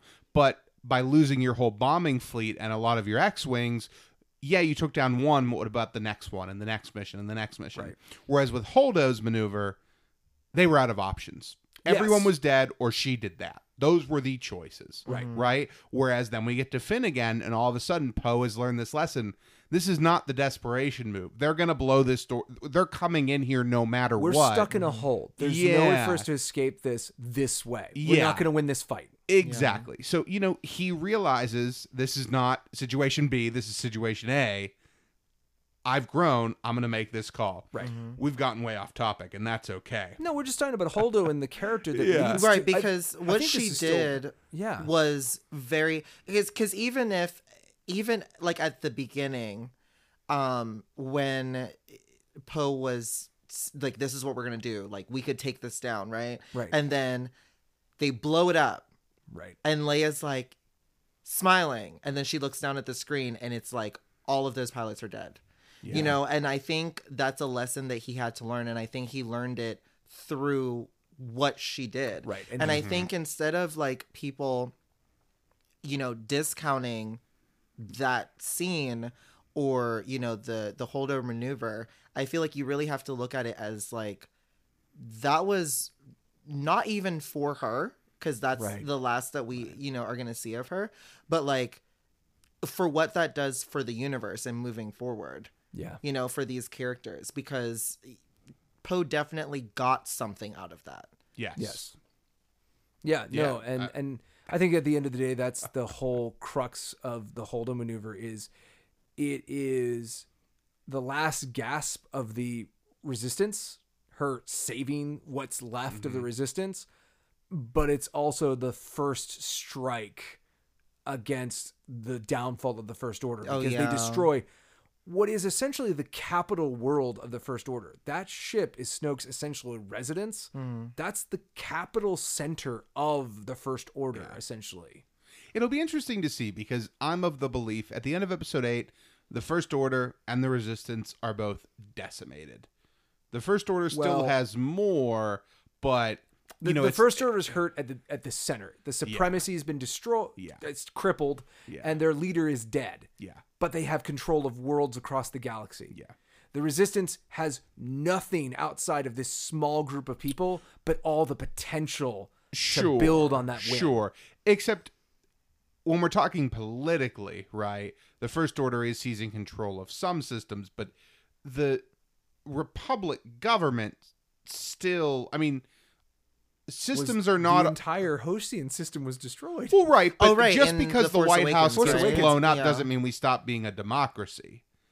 All of a sudden, I mean, but it's but, but it's not like Washington DC DC being taken out. It's like North America, the entire continent going. There's no one left Yeah. who is even a clerk for the government. What I think though well, is okay, okay, that's just Well, yeah, now we're really off yeah, topic. Yeah, yeah. what I think is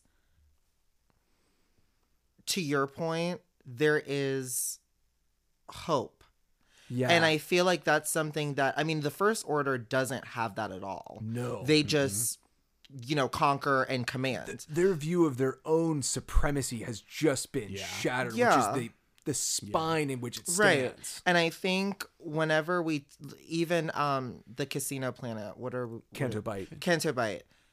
Well, Even the Cantonica, right? Is Cantonica the city? Oh, I don't remember. And Well- Canto Bight's the It's de- Canto Bight's definitely the, the the place, the city, so the, the, Cantonica the, is casino. planet. yeah, maybe it must be. where when we see that little boy who has the force at the end, Yeah, yeah. like things like that is why you know i'm aligning with you where like there is this hope that's gonna gonna continue you know what i mean Yeah.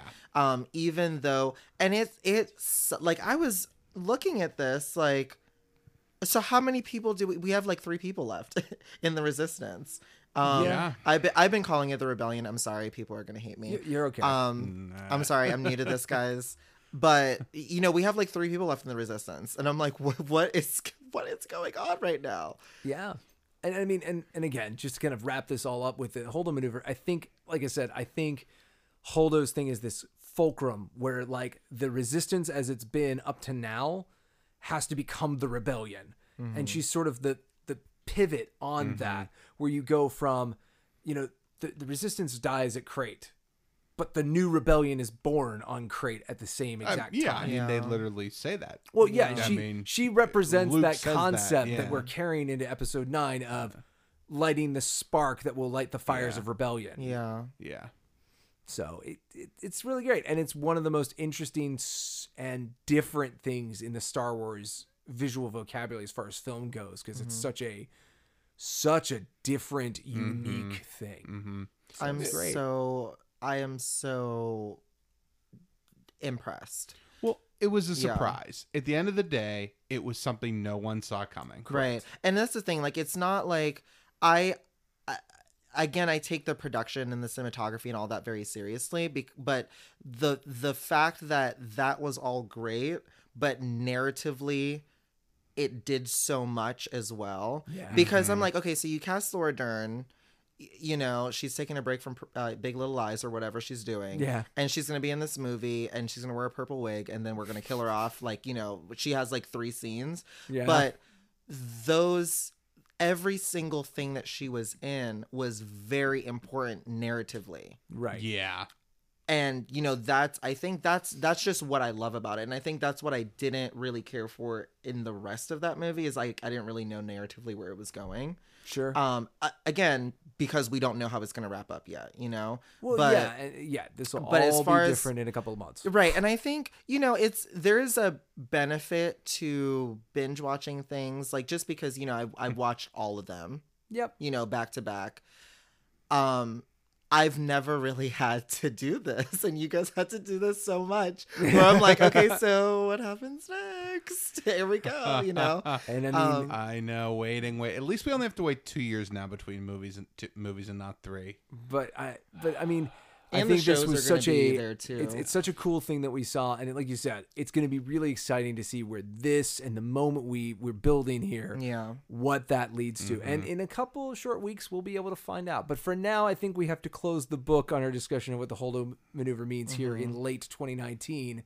because it may have a different feel in 2020. But That's we'll know right. soon. That's right. We might have to revisit it. Okay. All right. With that, let's uh, let's wrap this up, and we'll go on to something else. Beautiful. The captain says you are a friend. I will not kill you. K2SO was built by the Empire, and he was reprogrammed and is now Cassian's right hand droid. Where are you taking these prisoners? He is taking us to Quiet! Oh. And there's a fresh one if you mouth off again. I've heard him described as the anti C3PO. I do not like her.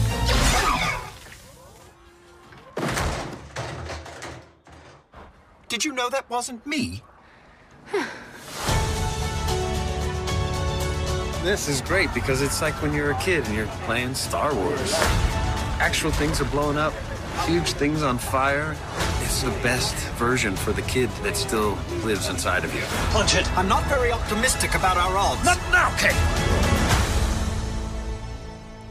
And welcome back to Star Wars All In. This is Ross, still here with Mac and Tavon. Mm-hmm. And we're going to talk about something else now. We're going to talk about a murder droid. Oh, We're, we're not going to talk about triple zero. No, we're going to talk about K2SO. We are going to talk about the Imperial security droid that is reprogrammed by Cassian Andor and serves on the crew of Rogue One in the Star Wars movie Rogue One, a Star Wars story. So K2 and Cassian have a little bit of a history. Uh, Cassian was on a mission where he essentially is caught by a security droid, and the way to get out of it is to essentially reprogram him. And so what happens is he is attempting to reprogram K2O, K2SO in the moment. Um, other stormtroopers, other security droids are there with him. Um, you know, they fight their way out after a couple of attempts at reprogramming K2 because the first one doesn't go so well. They only erase something like 29 point something percent of his memory. So he comes out of his shutdown and still wants to kill Cassian and starts to strangle him. And, you know, um, basically, uh, it's this whole meeting. And by the way, this all takes place in the uh, Cassian Andor and K2SO one shot, which, for those of you who don't know, is a single Marvel comic issue that came out that's a tie in. So basically, the whole comic is about Cassian and K2 meeting. So basically, events happen. He reprograms K2, and that's why he has such an odd personality. That's why he has such a specific personality, is this reprogramming that happened. So I don't want to spend too much time on that because we want to talk about the K2 we see on film Okay. in the movie. And the reason we're talking about K2SO tonight is because Tavon liked this character, brought this up that he liked this character and wanted to talk about it more. So that's what we're going to do. So, Tavon, I'd like to ask you, what did you like about K2? You know, what made that a character that stood out to you? Uh, was it his sense of humor? Was it his design? Was it the acting? You know, what did you like about it? All of the above, honestly. Sure, I think that's Um, fair. I love I love his sense of humor. I think that I I think he's the funniest character to me in the Star Wars universe. Um everything he said and the reason that I love that sense of humor is because it's genuinely what he felt. And he really isn't malicious. He's just very blunt with everything that he says. Yeah. Um and I mean I can kind of relate to that. But just a little bit.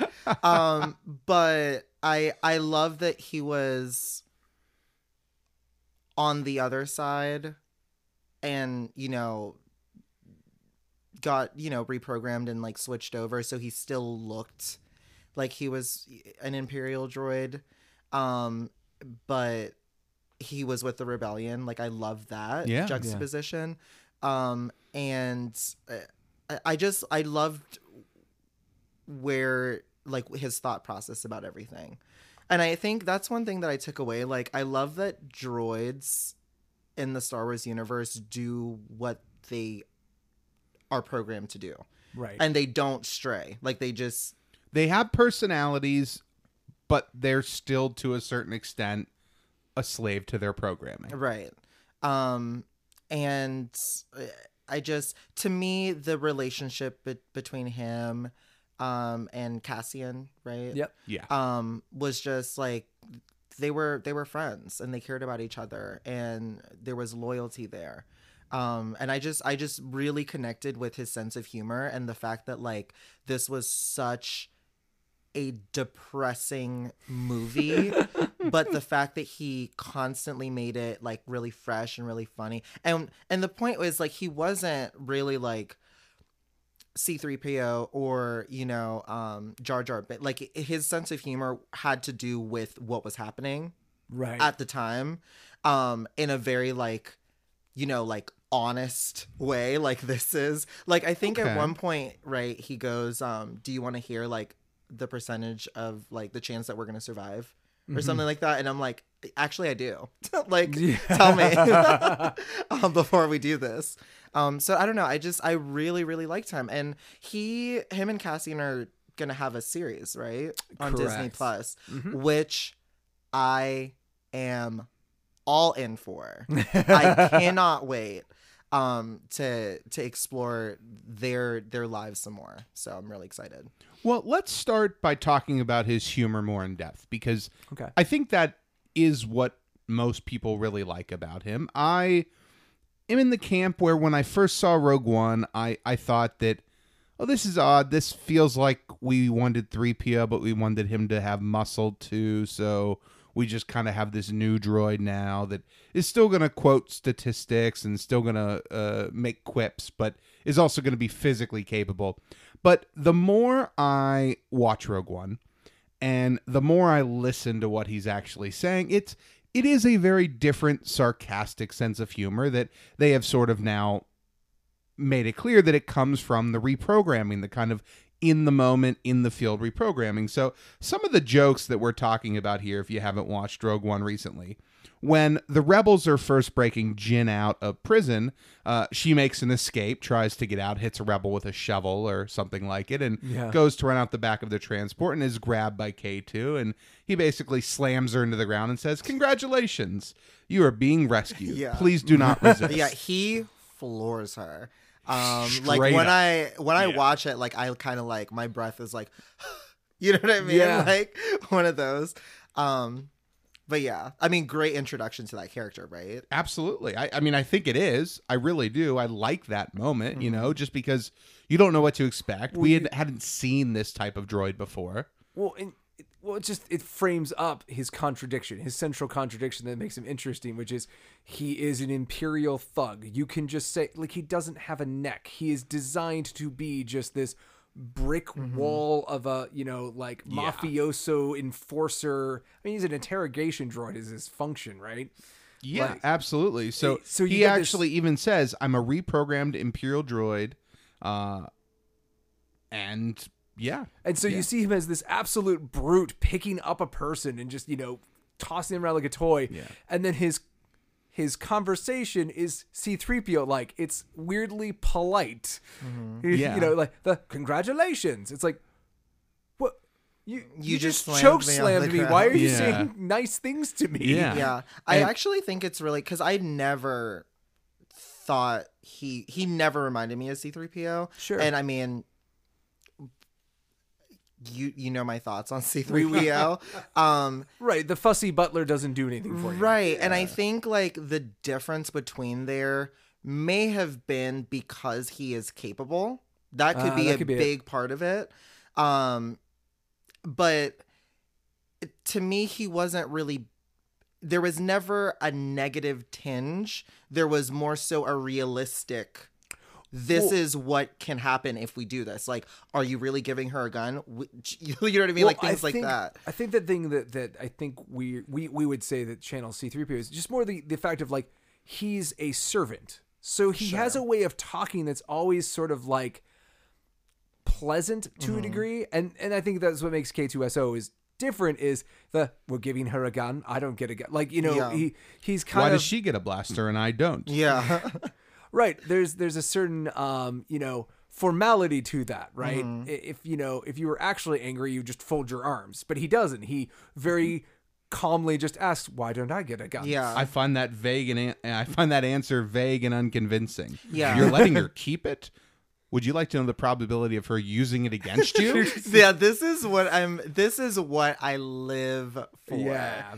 Um it's just it's so good. It's so good because you're right, he's not just pouty and having an attitude about it. No. And he's also extremely composed.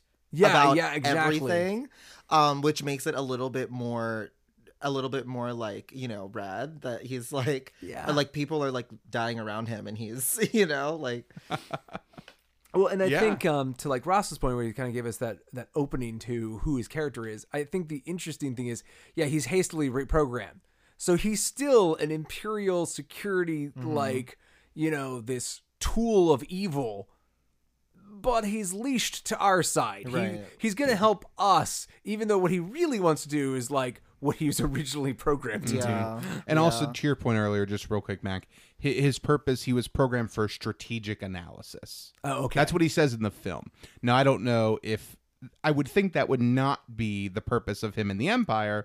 His purpose was security. He was, you know, you know. Well, you never but- know what but- how multifunctional that droid mm, Yeah, platform is supposed because to be. Yeah. strategic and which is you know he does spit out those percentages like clockwork Correct. but the way that he's built looks like he's gonna like you know Yeah, pick when somebody you think of an- toss him on the ground When you think of an analyst, you think of a skinny, skinny Like person. C-3PO. Sitting, You yeah, you think- think of Think C of three 3PO. PO. yeah because he's c3po is a translator so he doesn't have to be huge um so like why is k2so not especially you know. when we've seen other. Uh, this is getting a little maybe off the path, but there's been other droids like the Death Star droid, which is basically a protocol with kind of more of a bug head. Like Mm-hmm. we've seen more of Imperial, for lack of a better term, thinking droids, droids Mm-hmm. that their job is probably clerical work or analysis. Mm-hmm. So K2SO, if he's programmed for that, it definitely feels like well, he was programmed for that. I mean, his original job was beating people up, but now he does this. right he definitely has like you know he pulls double duty like on like a destroyer somewhere Well, the rebels are so stretched tall. thin. You know, the Yeah. rebels need him for everything they can get. and he's so tall. he's very yeah I, he's I, very, I love very that about him because the Yeah, the I do too. actor um, Alan Tudyk. Alan Tudyk, uh, you know, he's on like is that Painter's- alan tudyk Yeah. i did not realize that Oh yeah, he's Changing like, lives here. when he was Word. being when he made 2K2SO, he's like walking around on painter stilts and he's got these big things on his arm to extend where his arms are gonna hang as like reference for the animators. He's Mm-hmm. just such a big lanky thing. yeah Um, I love it. So okay, so we get through the the first bit. Yeah. Uh, Jyn is rescued by Cassian and K2. So, you know, now that he's gotten over the whole blaster thing, they're on their way to Jedha. They arrive on Jedha and he gets the other joke, you know, Jyn refer to him refers to him as target practice, you know, can we leave target practice behind? well because he's so huge right Exactly. Yeah. he goes, are, are you talking about me? I can blend in. I'm an Imperial droid. The city is under Imperial occupation. I'm surprised you're so concerned with my safety. Uh, and Jyn goes, Well, no, I'm I'm worried they're gonna shoot at you and miss and hit me. yeah they're back and forth and then and then my favorite joke, the one that felt the most out of place, but I still really liked it, is after she says that, he goes, Doesn't sound so bad to me. But he kind of whispers it to himself. Like it's Yeah. just this Yeah. weird little There's a- like There's a little kid quality to him. Yeah. There's a he's a very new being, right? Yeah. He obviously hasn't been on, in the universe very long, and there's certain things at least like- not like this Yeah, Like, I mean, like, even yeah. like the the she gets a blaster, kind of comes off a little bit of like, well, the kid's sister gets a blaster, why don't I get a blaster? Yeah. Like there is a little like like um hurt feeling that no one appreciates how capable he is. Like he's he's like a little kid Mm-hmm. who wants to be treated like like I'm seven. I'm not a little kid Right. anymore. Like yeah. Well, and when we get into Jedha, we get another moment of that. You know, Jyn and Cassian are fighting. Jyn has the E11 in hand. She's taking out stormtroopers with that in her baton. She spins around. There's another KX droid there, and she takes a shot. It goes down, and all of a sudden she has this look on her face like, oh no, did I just kill him? And then mm-hmm. he walks around the corner, and all, you know, did, did you know that wasn't me. you know, he's basically like, and, and didn't you stay on the ship? And he goes, well, I, I did, but it was boring, and I thought you were in trouble. Uh, awful lot of Yeah. explosions for two people trying to blend in. Yeah. And then he just he has that grenade in his hand while he's giving that you know that talk. then he throws it behind him as the stormtroopers blow up, and he goes, "You're right. I should have stayed on the ship." Like he knows his abilities, and I find that very funny in a droid. Mm-hmm. Yeah. I I kind of think of him as if R two could talk. Like if we could Yeah. understand R two, Yeah, I that's- think yeah. him and K two would have similar personalities. Yeah. You know, they might butt heads a little bit, but I feel like he has That's the confidence really that R two has, right? Yeah, because like especially what you hear C3PO say back to R2D2, Yeah. like he's definitely yeah.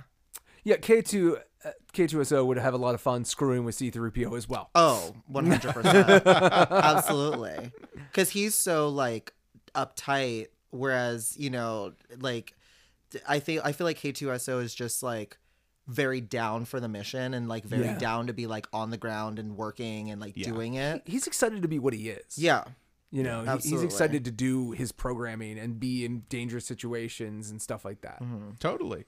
Okay, so there are a few other moments as we got throughout the film. I, I think the one we need to call out at the end is, you know, I'll be there for you. Cassian says I have to. Mm-hmm. You know, th- there's Yeah. that moment at the end, and I think a lot of people like that. You know, get get a good laugh out of that. But then we get into the final act here, and, and we have some battles, and we get to you know K two helping them break into Scarif, break into the. The, the citadel there get the and plans, yeah. yeah and, and essentially we get to kind of K2's last scene here Yeah, so that's definitely what I wanted to talk about. Like, just when Jyn gives him the blaster, Yeah. that is. I mean, that's. I mean, this is why, like, I love this movie because there was just. The arcs for the characters was just so well realized to me. Um, and I, I got a lot out of that. And it, like, I, I, you have it. Did he even say anything, or did he just? Yeah, he seemed like he wrote every line down. Yeah. Yeah. so I, I kind of stopped when we got to that point because I when I was keeping track of his lines, I was Yeah. focusing more on his sense of humor. I'm really. Sh- but you, are you talking about what does he say to Jyn? because I I feel like Jyn uh, and people are going to correct us, but I feel like when she hands him the blaster, they literally just look at each other and then Cassian calls for her. Yeah. And she runs away. Like I, I think it's an It's a silent respect, unspoken- yeah. and Yeah. that's like I'm happy he didn't say anything because there was nothing for him to say. Well, he's completing the mission. You Right, know, as he's exactly. programmed to do. And so we see him taking out I mean, at first these stormtroopers come and he's just lifting one up and. Mm-hmm. throwing the body into other stormtroopers. I mean, just taking them out. And then as we're cutting back and forth between him, what's happening on the beach, and what's happening with Jyn and Cassian at the claw machine. Basically, there's all of these things happening and he's just taking out stormtroopers the whole time. He's taking them down, and he keeps taking damage. He keeps getting shot, and eventually that ends up being his demise as he just takes too much damage. But I do have one question about that for both of you because I couldn't figure it out. When Jyn has that blaster on Sca- on um, Jedha, she shoots that KX droid one time in the chest, and it goes down. Right. How does K2SO take all of those blasts and keep going? That first blast he got in the back shoulder is only a couple of, maybe an inch above where that other droid was shot in the chest, yeah. and it goes down instantly. So, why does hmm. K2SO keep surviving after taking all these hits? Well, it is a movie That's- about yeah. wizards. Yeah, that's a really good. I mean, kind of like what we talked about before, uh, you know, about like the gravity and all that stuff. Yeah, like, and I mean that's fine. There Yeah. not Well, yeah, necessarily I there say, doesn't yeah. have to be an If answer. you want me to Yeah. but I'm headcanon it, curious as Yeah. to what your say that the one on be. Jedha, which is a remote outpost, is in poor maintenance and Sure. it's not as well maintained. Where Cassian Andor has made sure K2SO is, Is at his tip-top prime. shape. And Yeah. there's another thing you could also argue, which I mean, if that droid's job isn't straight up combat, maybe when it takes a hit as a self preservation, it just shuts down. Yeah, So maybe that droid's not destroyed. It just took the hit, the system took a shock, and it's like to protect the Imperial data, shut down. Yeah, and that could very well be. That could very well But be. that's I just just just couldn't find an up. answer. Yeah. just because I'm into like um you know rainbows and butterflies, I really just want to think about it as like he knew that he had something to do and he just pushed Well, I think through. I He think has a destiny. Yeah. Yeah. I think that I think that needs to be considered too. I think droids are because they're given personalities in the Star Wars universe, we think of them as more than a machine. We don't think of them as terminators with no emotion and no feeling. We think of them as people, as Yes. personalities.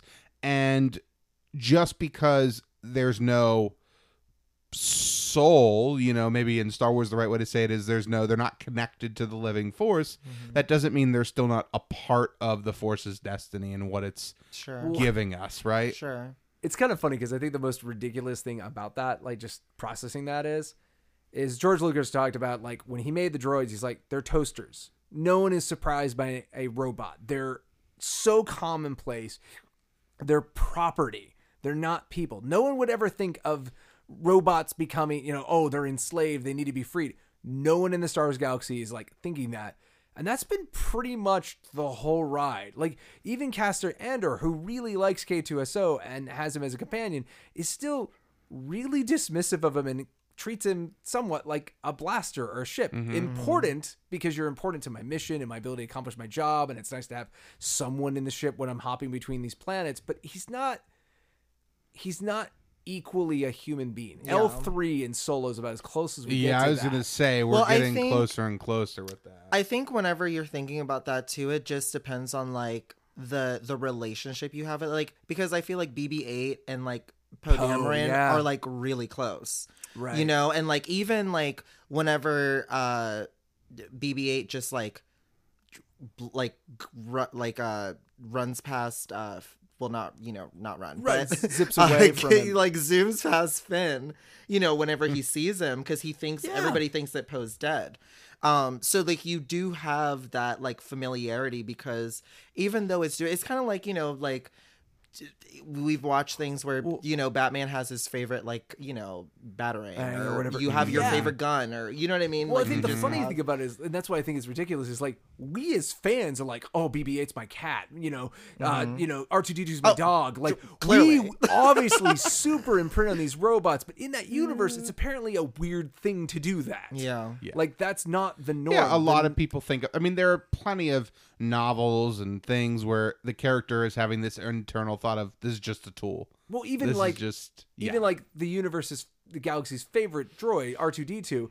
Even like the tech who's like loading up the X wing is like, oh, your unit's beat butt up, busted up. Do you want me to get you a new one? And he's like, no. And I'm like, Yeah. and apparently that's a weird thing to ask. Yeah. Like they're just like, hey, by the way, like your helmet looks ding. Do you want a different Right. one? It's Yeah, like you're, totally. it's like, you know, my AC that I have isn't getting as getting my room as cool as I want because I've had it for like, you know, 6 years. So I should probably buy another one. It's like that. It's like Yeah. just Right. it's not functioning, so just get me another one. Totally. Um yeah, yeah, I, I totally feel that. But I think because when you do give them specific personalities, Personalities. it's a little bit different. You know, because like if every time I turned on my AC and it like sang to me or something like that, I'd be like a little. I'd feel a little weird about like tossing it. You know, Right. but okay, so the next question I was going to ask is. Do we feel K2 is too similar to 3PO? But it sounds like no one here is feeling that way. well, I mean, how do you? Because I don't, I don't, I don't feel that way. But what the do you think? Again, I think the reason people imprinted C3PO is because he is overly like analytical, like he's overly just like explaining the situation, like C3PO did. You know, C3PO was like the odds of getting into an asteroid belt are mm-hmm. this, and I don't understand the humans. Why do they do this? Mm-hmm. Like Yeah. he's a he's a voice for the droid plight, and I don't think K2S. Oh, really ends up there because while he mm-hmm. says some of that stuff, like I don't understand humans. Why are you giving her a gun? Why, you know, why uh, do I have to do this stuff? He's like I think Tavon said, like he's capable, so it takes the edge off of that. He's not. He's not complaining so much as observing. Right. I don't think anything he said was a complaint. Like even when he asked about why she gets the blaster, Yeah. I'm like, that's a very valid question because we just like she was literally gonna be in jail. You know what I mean? Right, Like right. she And- was not. She's Well, not a good person. And you So- know he's already calculated the odds of Exactly. how, how likely Yeah, it is her it's high. betrayal. It's every very single It's very ev- high. like every single thing he said was 100% valid Yes. whereas i feel like c3po it, a lot of the times is incorrect or like is like over analyzing or over like dramatizing the situation Right. which i mean it's life or death for them for the characters right? Right. so i mean i don't think you know you react how you react um but there wasn't really any time that he said something that it turned out the way that he said it like oh we should just turn ourselves in like darth vader's not going to kill us all excuse me like are we are we watching the same movie well, yeah, you, you feel that also K2SO understands the way the world works a lot better than C3PO that's does. yeah that's that's i yeah and i think also I, I mean i don't really know you guys can tell me about like how reprogramming works because like but he does understand the other side Yeah, because well. the way it's established it- from what Ross was saying is like he knows that he's an Imperial security droid. He knows Yeah. what the Empire is capable of. He knows what he's probably been doing the years before Cassian Andor found him. Mm-hmm. He's been given this new reprogram. He's been basically given a new mission, which is like, hey, instead of crushing life, you're now going to protect it. yeah Oh, right well, I've been really bad at that up to this point. I don't know if I'm ready to do that. I mean, even his like when he says, um, uh, were they on Jedha? Is that the planet? Mm-hmm. Um, and he was like, "I'm I fit in the most out of everybody here." Yeah. and like to me, that's never a realization that C three PO would get. Like he would never ever think of that. You know what I mean? Like Yeah. it's just Yeah, Yeah, I- he would never put himself into a situation like Right. that. They're they are yeah. Well, their purposes leads are to different. Only sad thing I feel about K2SO is there's still a part of me that wishes he was maybe like a Star droid or something like that. Because while they do a great job in this movie of showing more KX units, it's one of the things of like if they ever get to another special edition of the uh, OT, I would love to see some of his model in the background Mm-hmm. just to kind of make that a permanent part of the Imperial Yeah, forces. he, he he should be chasing Han and Chewie down a Death Star hallway. right, Right, Like, right. because be that, the this was the background first time we yeah. saw them, right? Correct. Yeah, it was a new yeah. creation for this film. I have a question about droids just in general. Like, other than K2SO, C3PO, and I don't remember the one from Solo, L3. Oh, L L three L3. L three three which who I also didn't mind. Yeah, I didn't mind her. she has a um, personality. Yeah. a strong one. they are, those are the only droids that talk in the main Skywalker movies, right? Any meaningful way. There are little bits of incidental stuff, like there's the slave in droid in the bottom of Jabba's, uh, palace. yeah, in the bowels of the um, palace. there are ones like at the beginning of episode one. There's the Silver Protocol, uh, I don't know that CQPO, the one who's like, like Yeah. any refreshments for you, gentlemen. like, there's just Oh, little yeah, yeah, incidentals. yeah. Uh, the battle droids, Roger, Roger, Yeah. like mo it's a okay in star wars that's called a vocabulator the thing that makes it turn into human speech rather than binary which is the beeps and bloops Mm-hmm. Yeah. and basically unless your droid has a reason to have that they don't have it right. Mm. like most droids don't need that because r2d2 his job in the universe is a mechanic he fixes starships So, like with R2, for example, all of his communication, because he only needs to communicate when he's in the starship, gets translated onto a screen for the pilot. Wait, who? like r2d2 Like R- R2D2. yeah, okay. yeah, How so- does Rey how does she understand what he's saying? that's a power of uh, star wars protagonists is that they can just understand binary Okay. uh, anakin can do it luke can do it and rey can do it Yeah. and poe can do it Wait, who Uh, did you who was the first who was the first person you said? Anakin. Oh, okay. And, and other, yeah. I mean, basically, people who take the time to get to know their droids. seem to know But I mean Rey can understand BB-8 right off the bat. Maybe it's 'Cause she's because a she's a, raven like a what, what is what do you call her? well she's a scrapper a She- scrapper. yeah. pretty much all droids speak the same language. They yeah, the have beeps and bloops is called br- binary, and it's Mm-hmm. some language they all basically all droids are programmed to know it. yeah. So, well, yeah, yeah. Well, and at the Yeah. end of the day, the reality is it's it's just the same reason that Timmy could understand Lassie. For the story Sure. to work, Sure. this It droid has can't be happen. completely mute, but we also don't want to write it lines. Right. So I will give credit that Rian Johnson did write lines. Uh, it's one of the interesting things is BB-8. Like when Poe's talking to him at the beginning of Last Jedi, the BB-8's lines are in the script of what his beeps and bloops mean. Yeah. Oh, that's. I actually think that's awesome. Yeah, because there's a It line from Star Wars that's in every single Star Wars. I have a bad feeling about this, and BB-8 is technically the person who says that in Last Jedi. It's that's just awesome. in Mm-hmm. boops. Beautiful. Well, does anyone have anything else to add about Oh, K yeah. K2SO, which yeah, is- Right. I'm. We took a yeah. Um. it's okay. He's I, just rad. Yeah. No. Yeah, he's he he's is. awesome, and I I can't wait to see more of him. Yeah. Um. I I am very interested in what he's gonna say. Um. well, it'll be fun to watch him and Cassian Andor build up that you know working couple relationship that they have, Mm-hmm. um, because it it's definitely a good cop bad cop scenario, Yeah. and I like it a lot. Absolutely. Well, we'll revisit K two in the years to come Mm-hmm. once we have the Cassian Andor series. Uh, let's take a quick break and come back with another topic. All right, and so another episode of Star Wars All In comes to a close. It's been fun. Woo! It's been real. We've we've gone a lot of places, and we've had a special guest, which we've had a great pleasure hearing from you. Devon, do you have any closing thoughts? Anything that you you wanted to say that we missed anywhere in the segments we recorded? Anything you want to plug? Yeah. Um, no, I I honestly am very proud of you guys. I love the work Aw. you're doing. Um, I'm so so grateful that you guys invited me to be on your podcast. And I'm excited about, you know, being a, a fan and, you know, living this out with you guys. I'm really excited. So thank you. Well, we definitely appreciate that. We definitely appreciate you listening. We definitely appreciate you being here and telling us all about your experiences because they're experiences we couldn't have had. Yeah, no, it's it's so cool seeing this universe from your perspective, and I think you have the same going the other way. It's like it's really cool to just compare notes of like, oh, you guys saw it this way, and I saw it this way, just because of the way we came into this galaxy. right.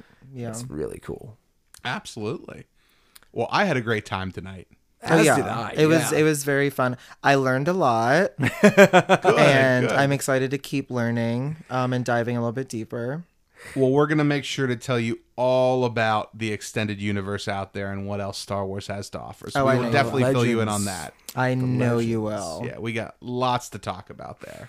All right, because your journey is just beginning, and like I said earl- earlier, it, it's a big, wide galaxy, and we're really glad to have you as part of it. Thank you. All right, and with that, that ends another episode of Star Wars All In. We thank you for listening. We can't wait for you to be back next week when we have another episode where we talk about even more topics in the galaxy. So until then, May the force be with you. this production is not endorsed by any other property and is the sole responsibility of Mac Purvis III, Ross Grieco, and those involved in its production. It is meant for entertainment purposes only. Other than content provided by this production's providers, all music, movie clips, and sound bites rights are reserved, and their respective owners have not endorsed any aspect of this show. Copyright 2019.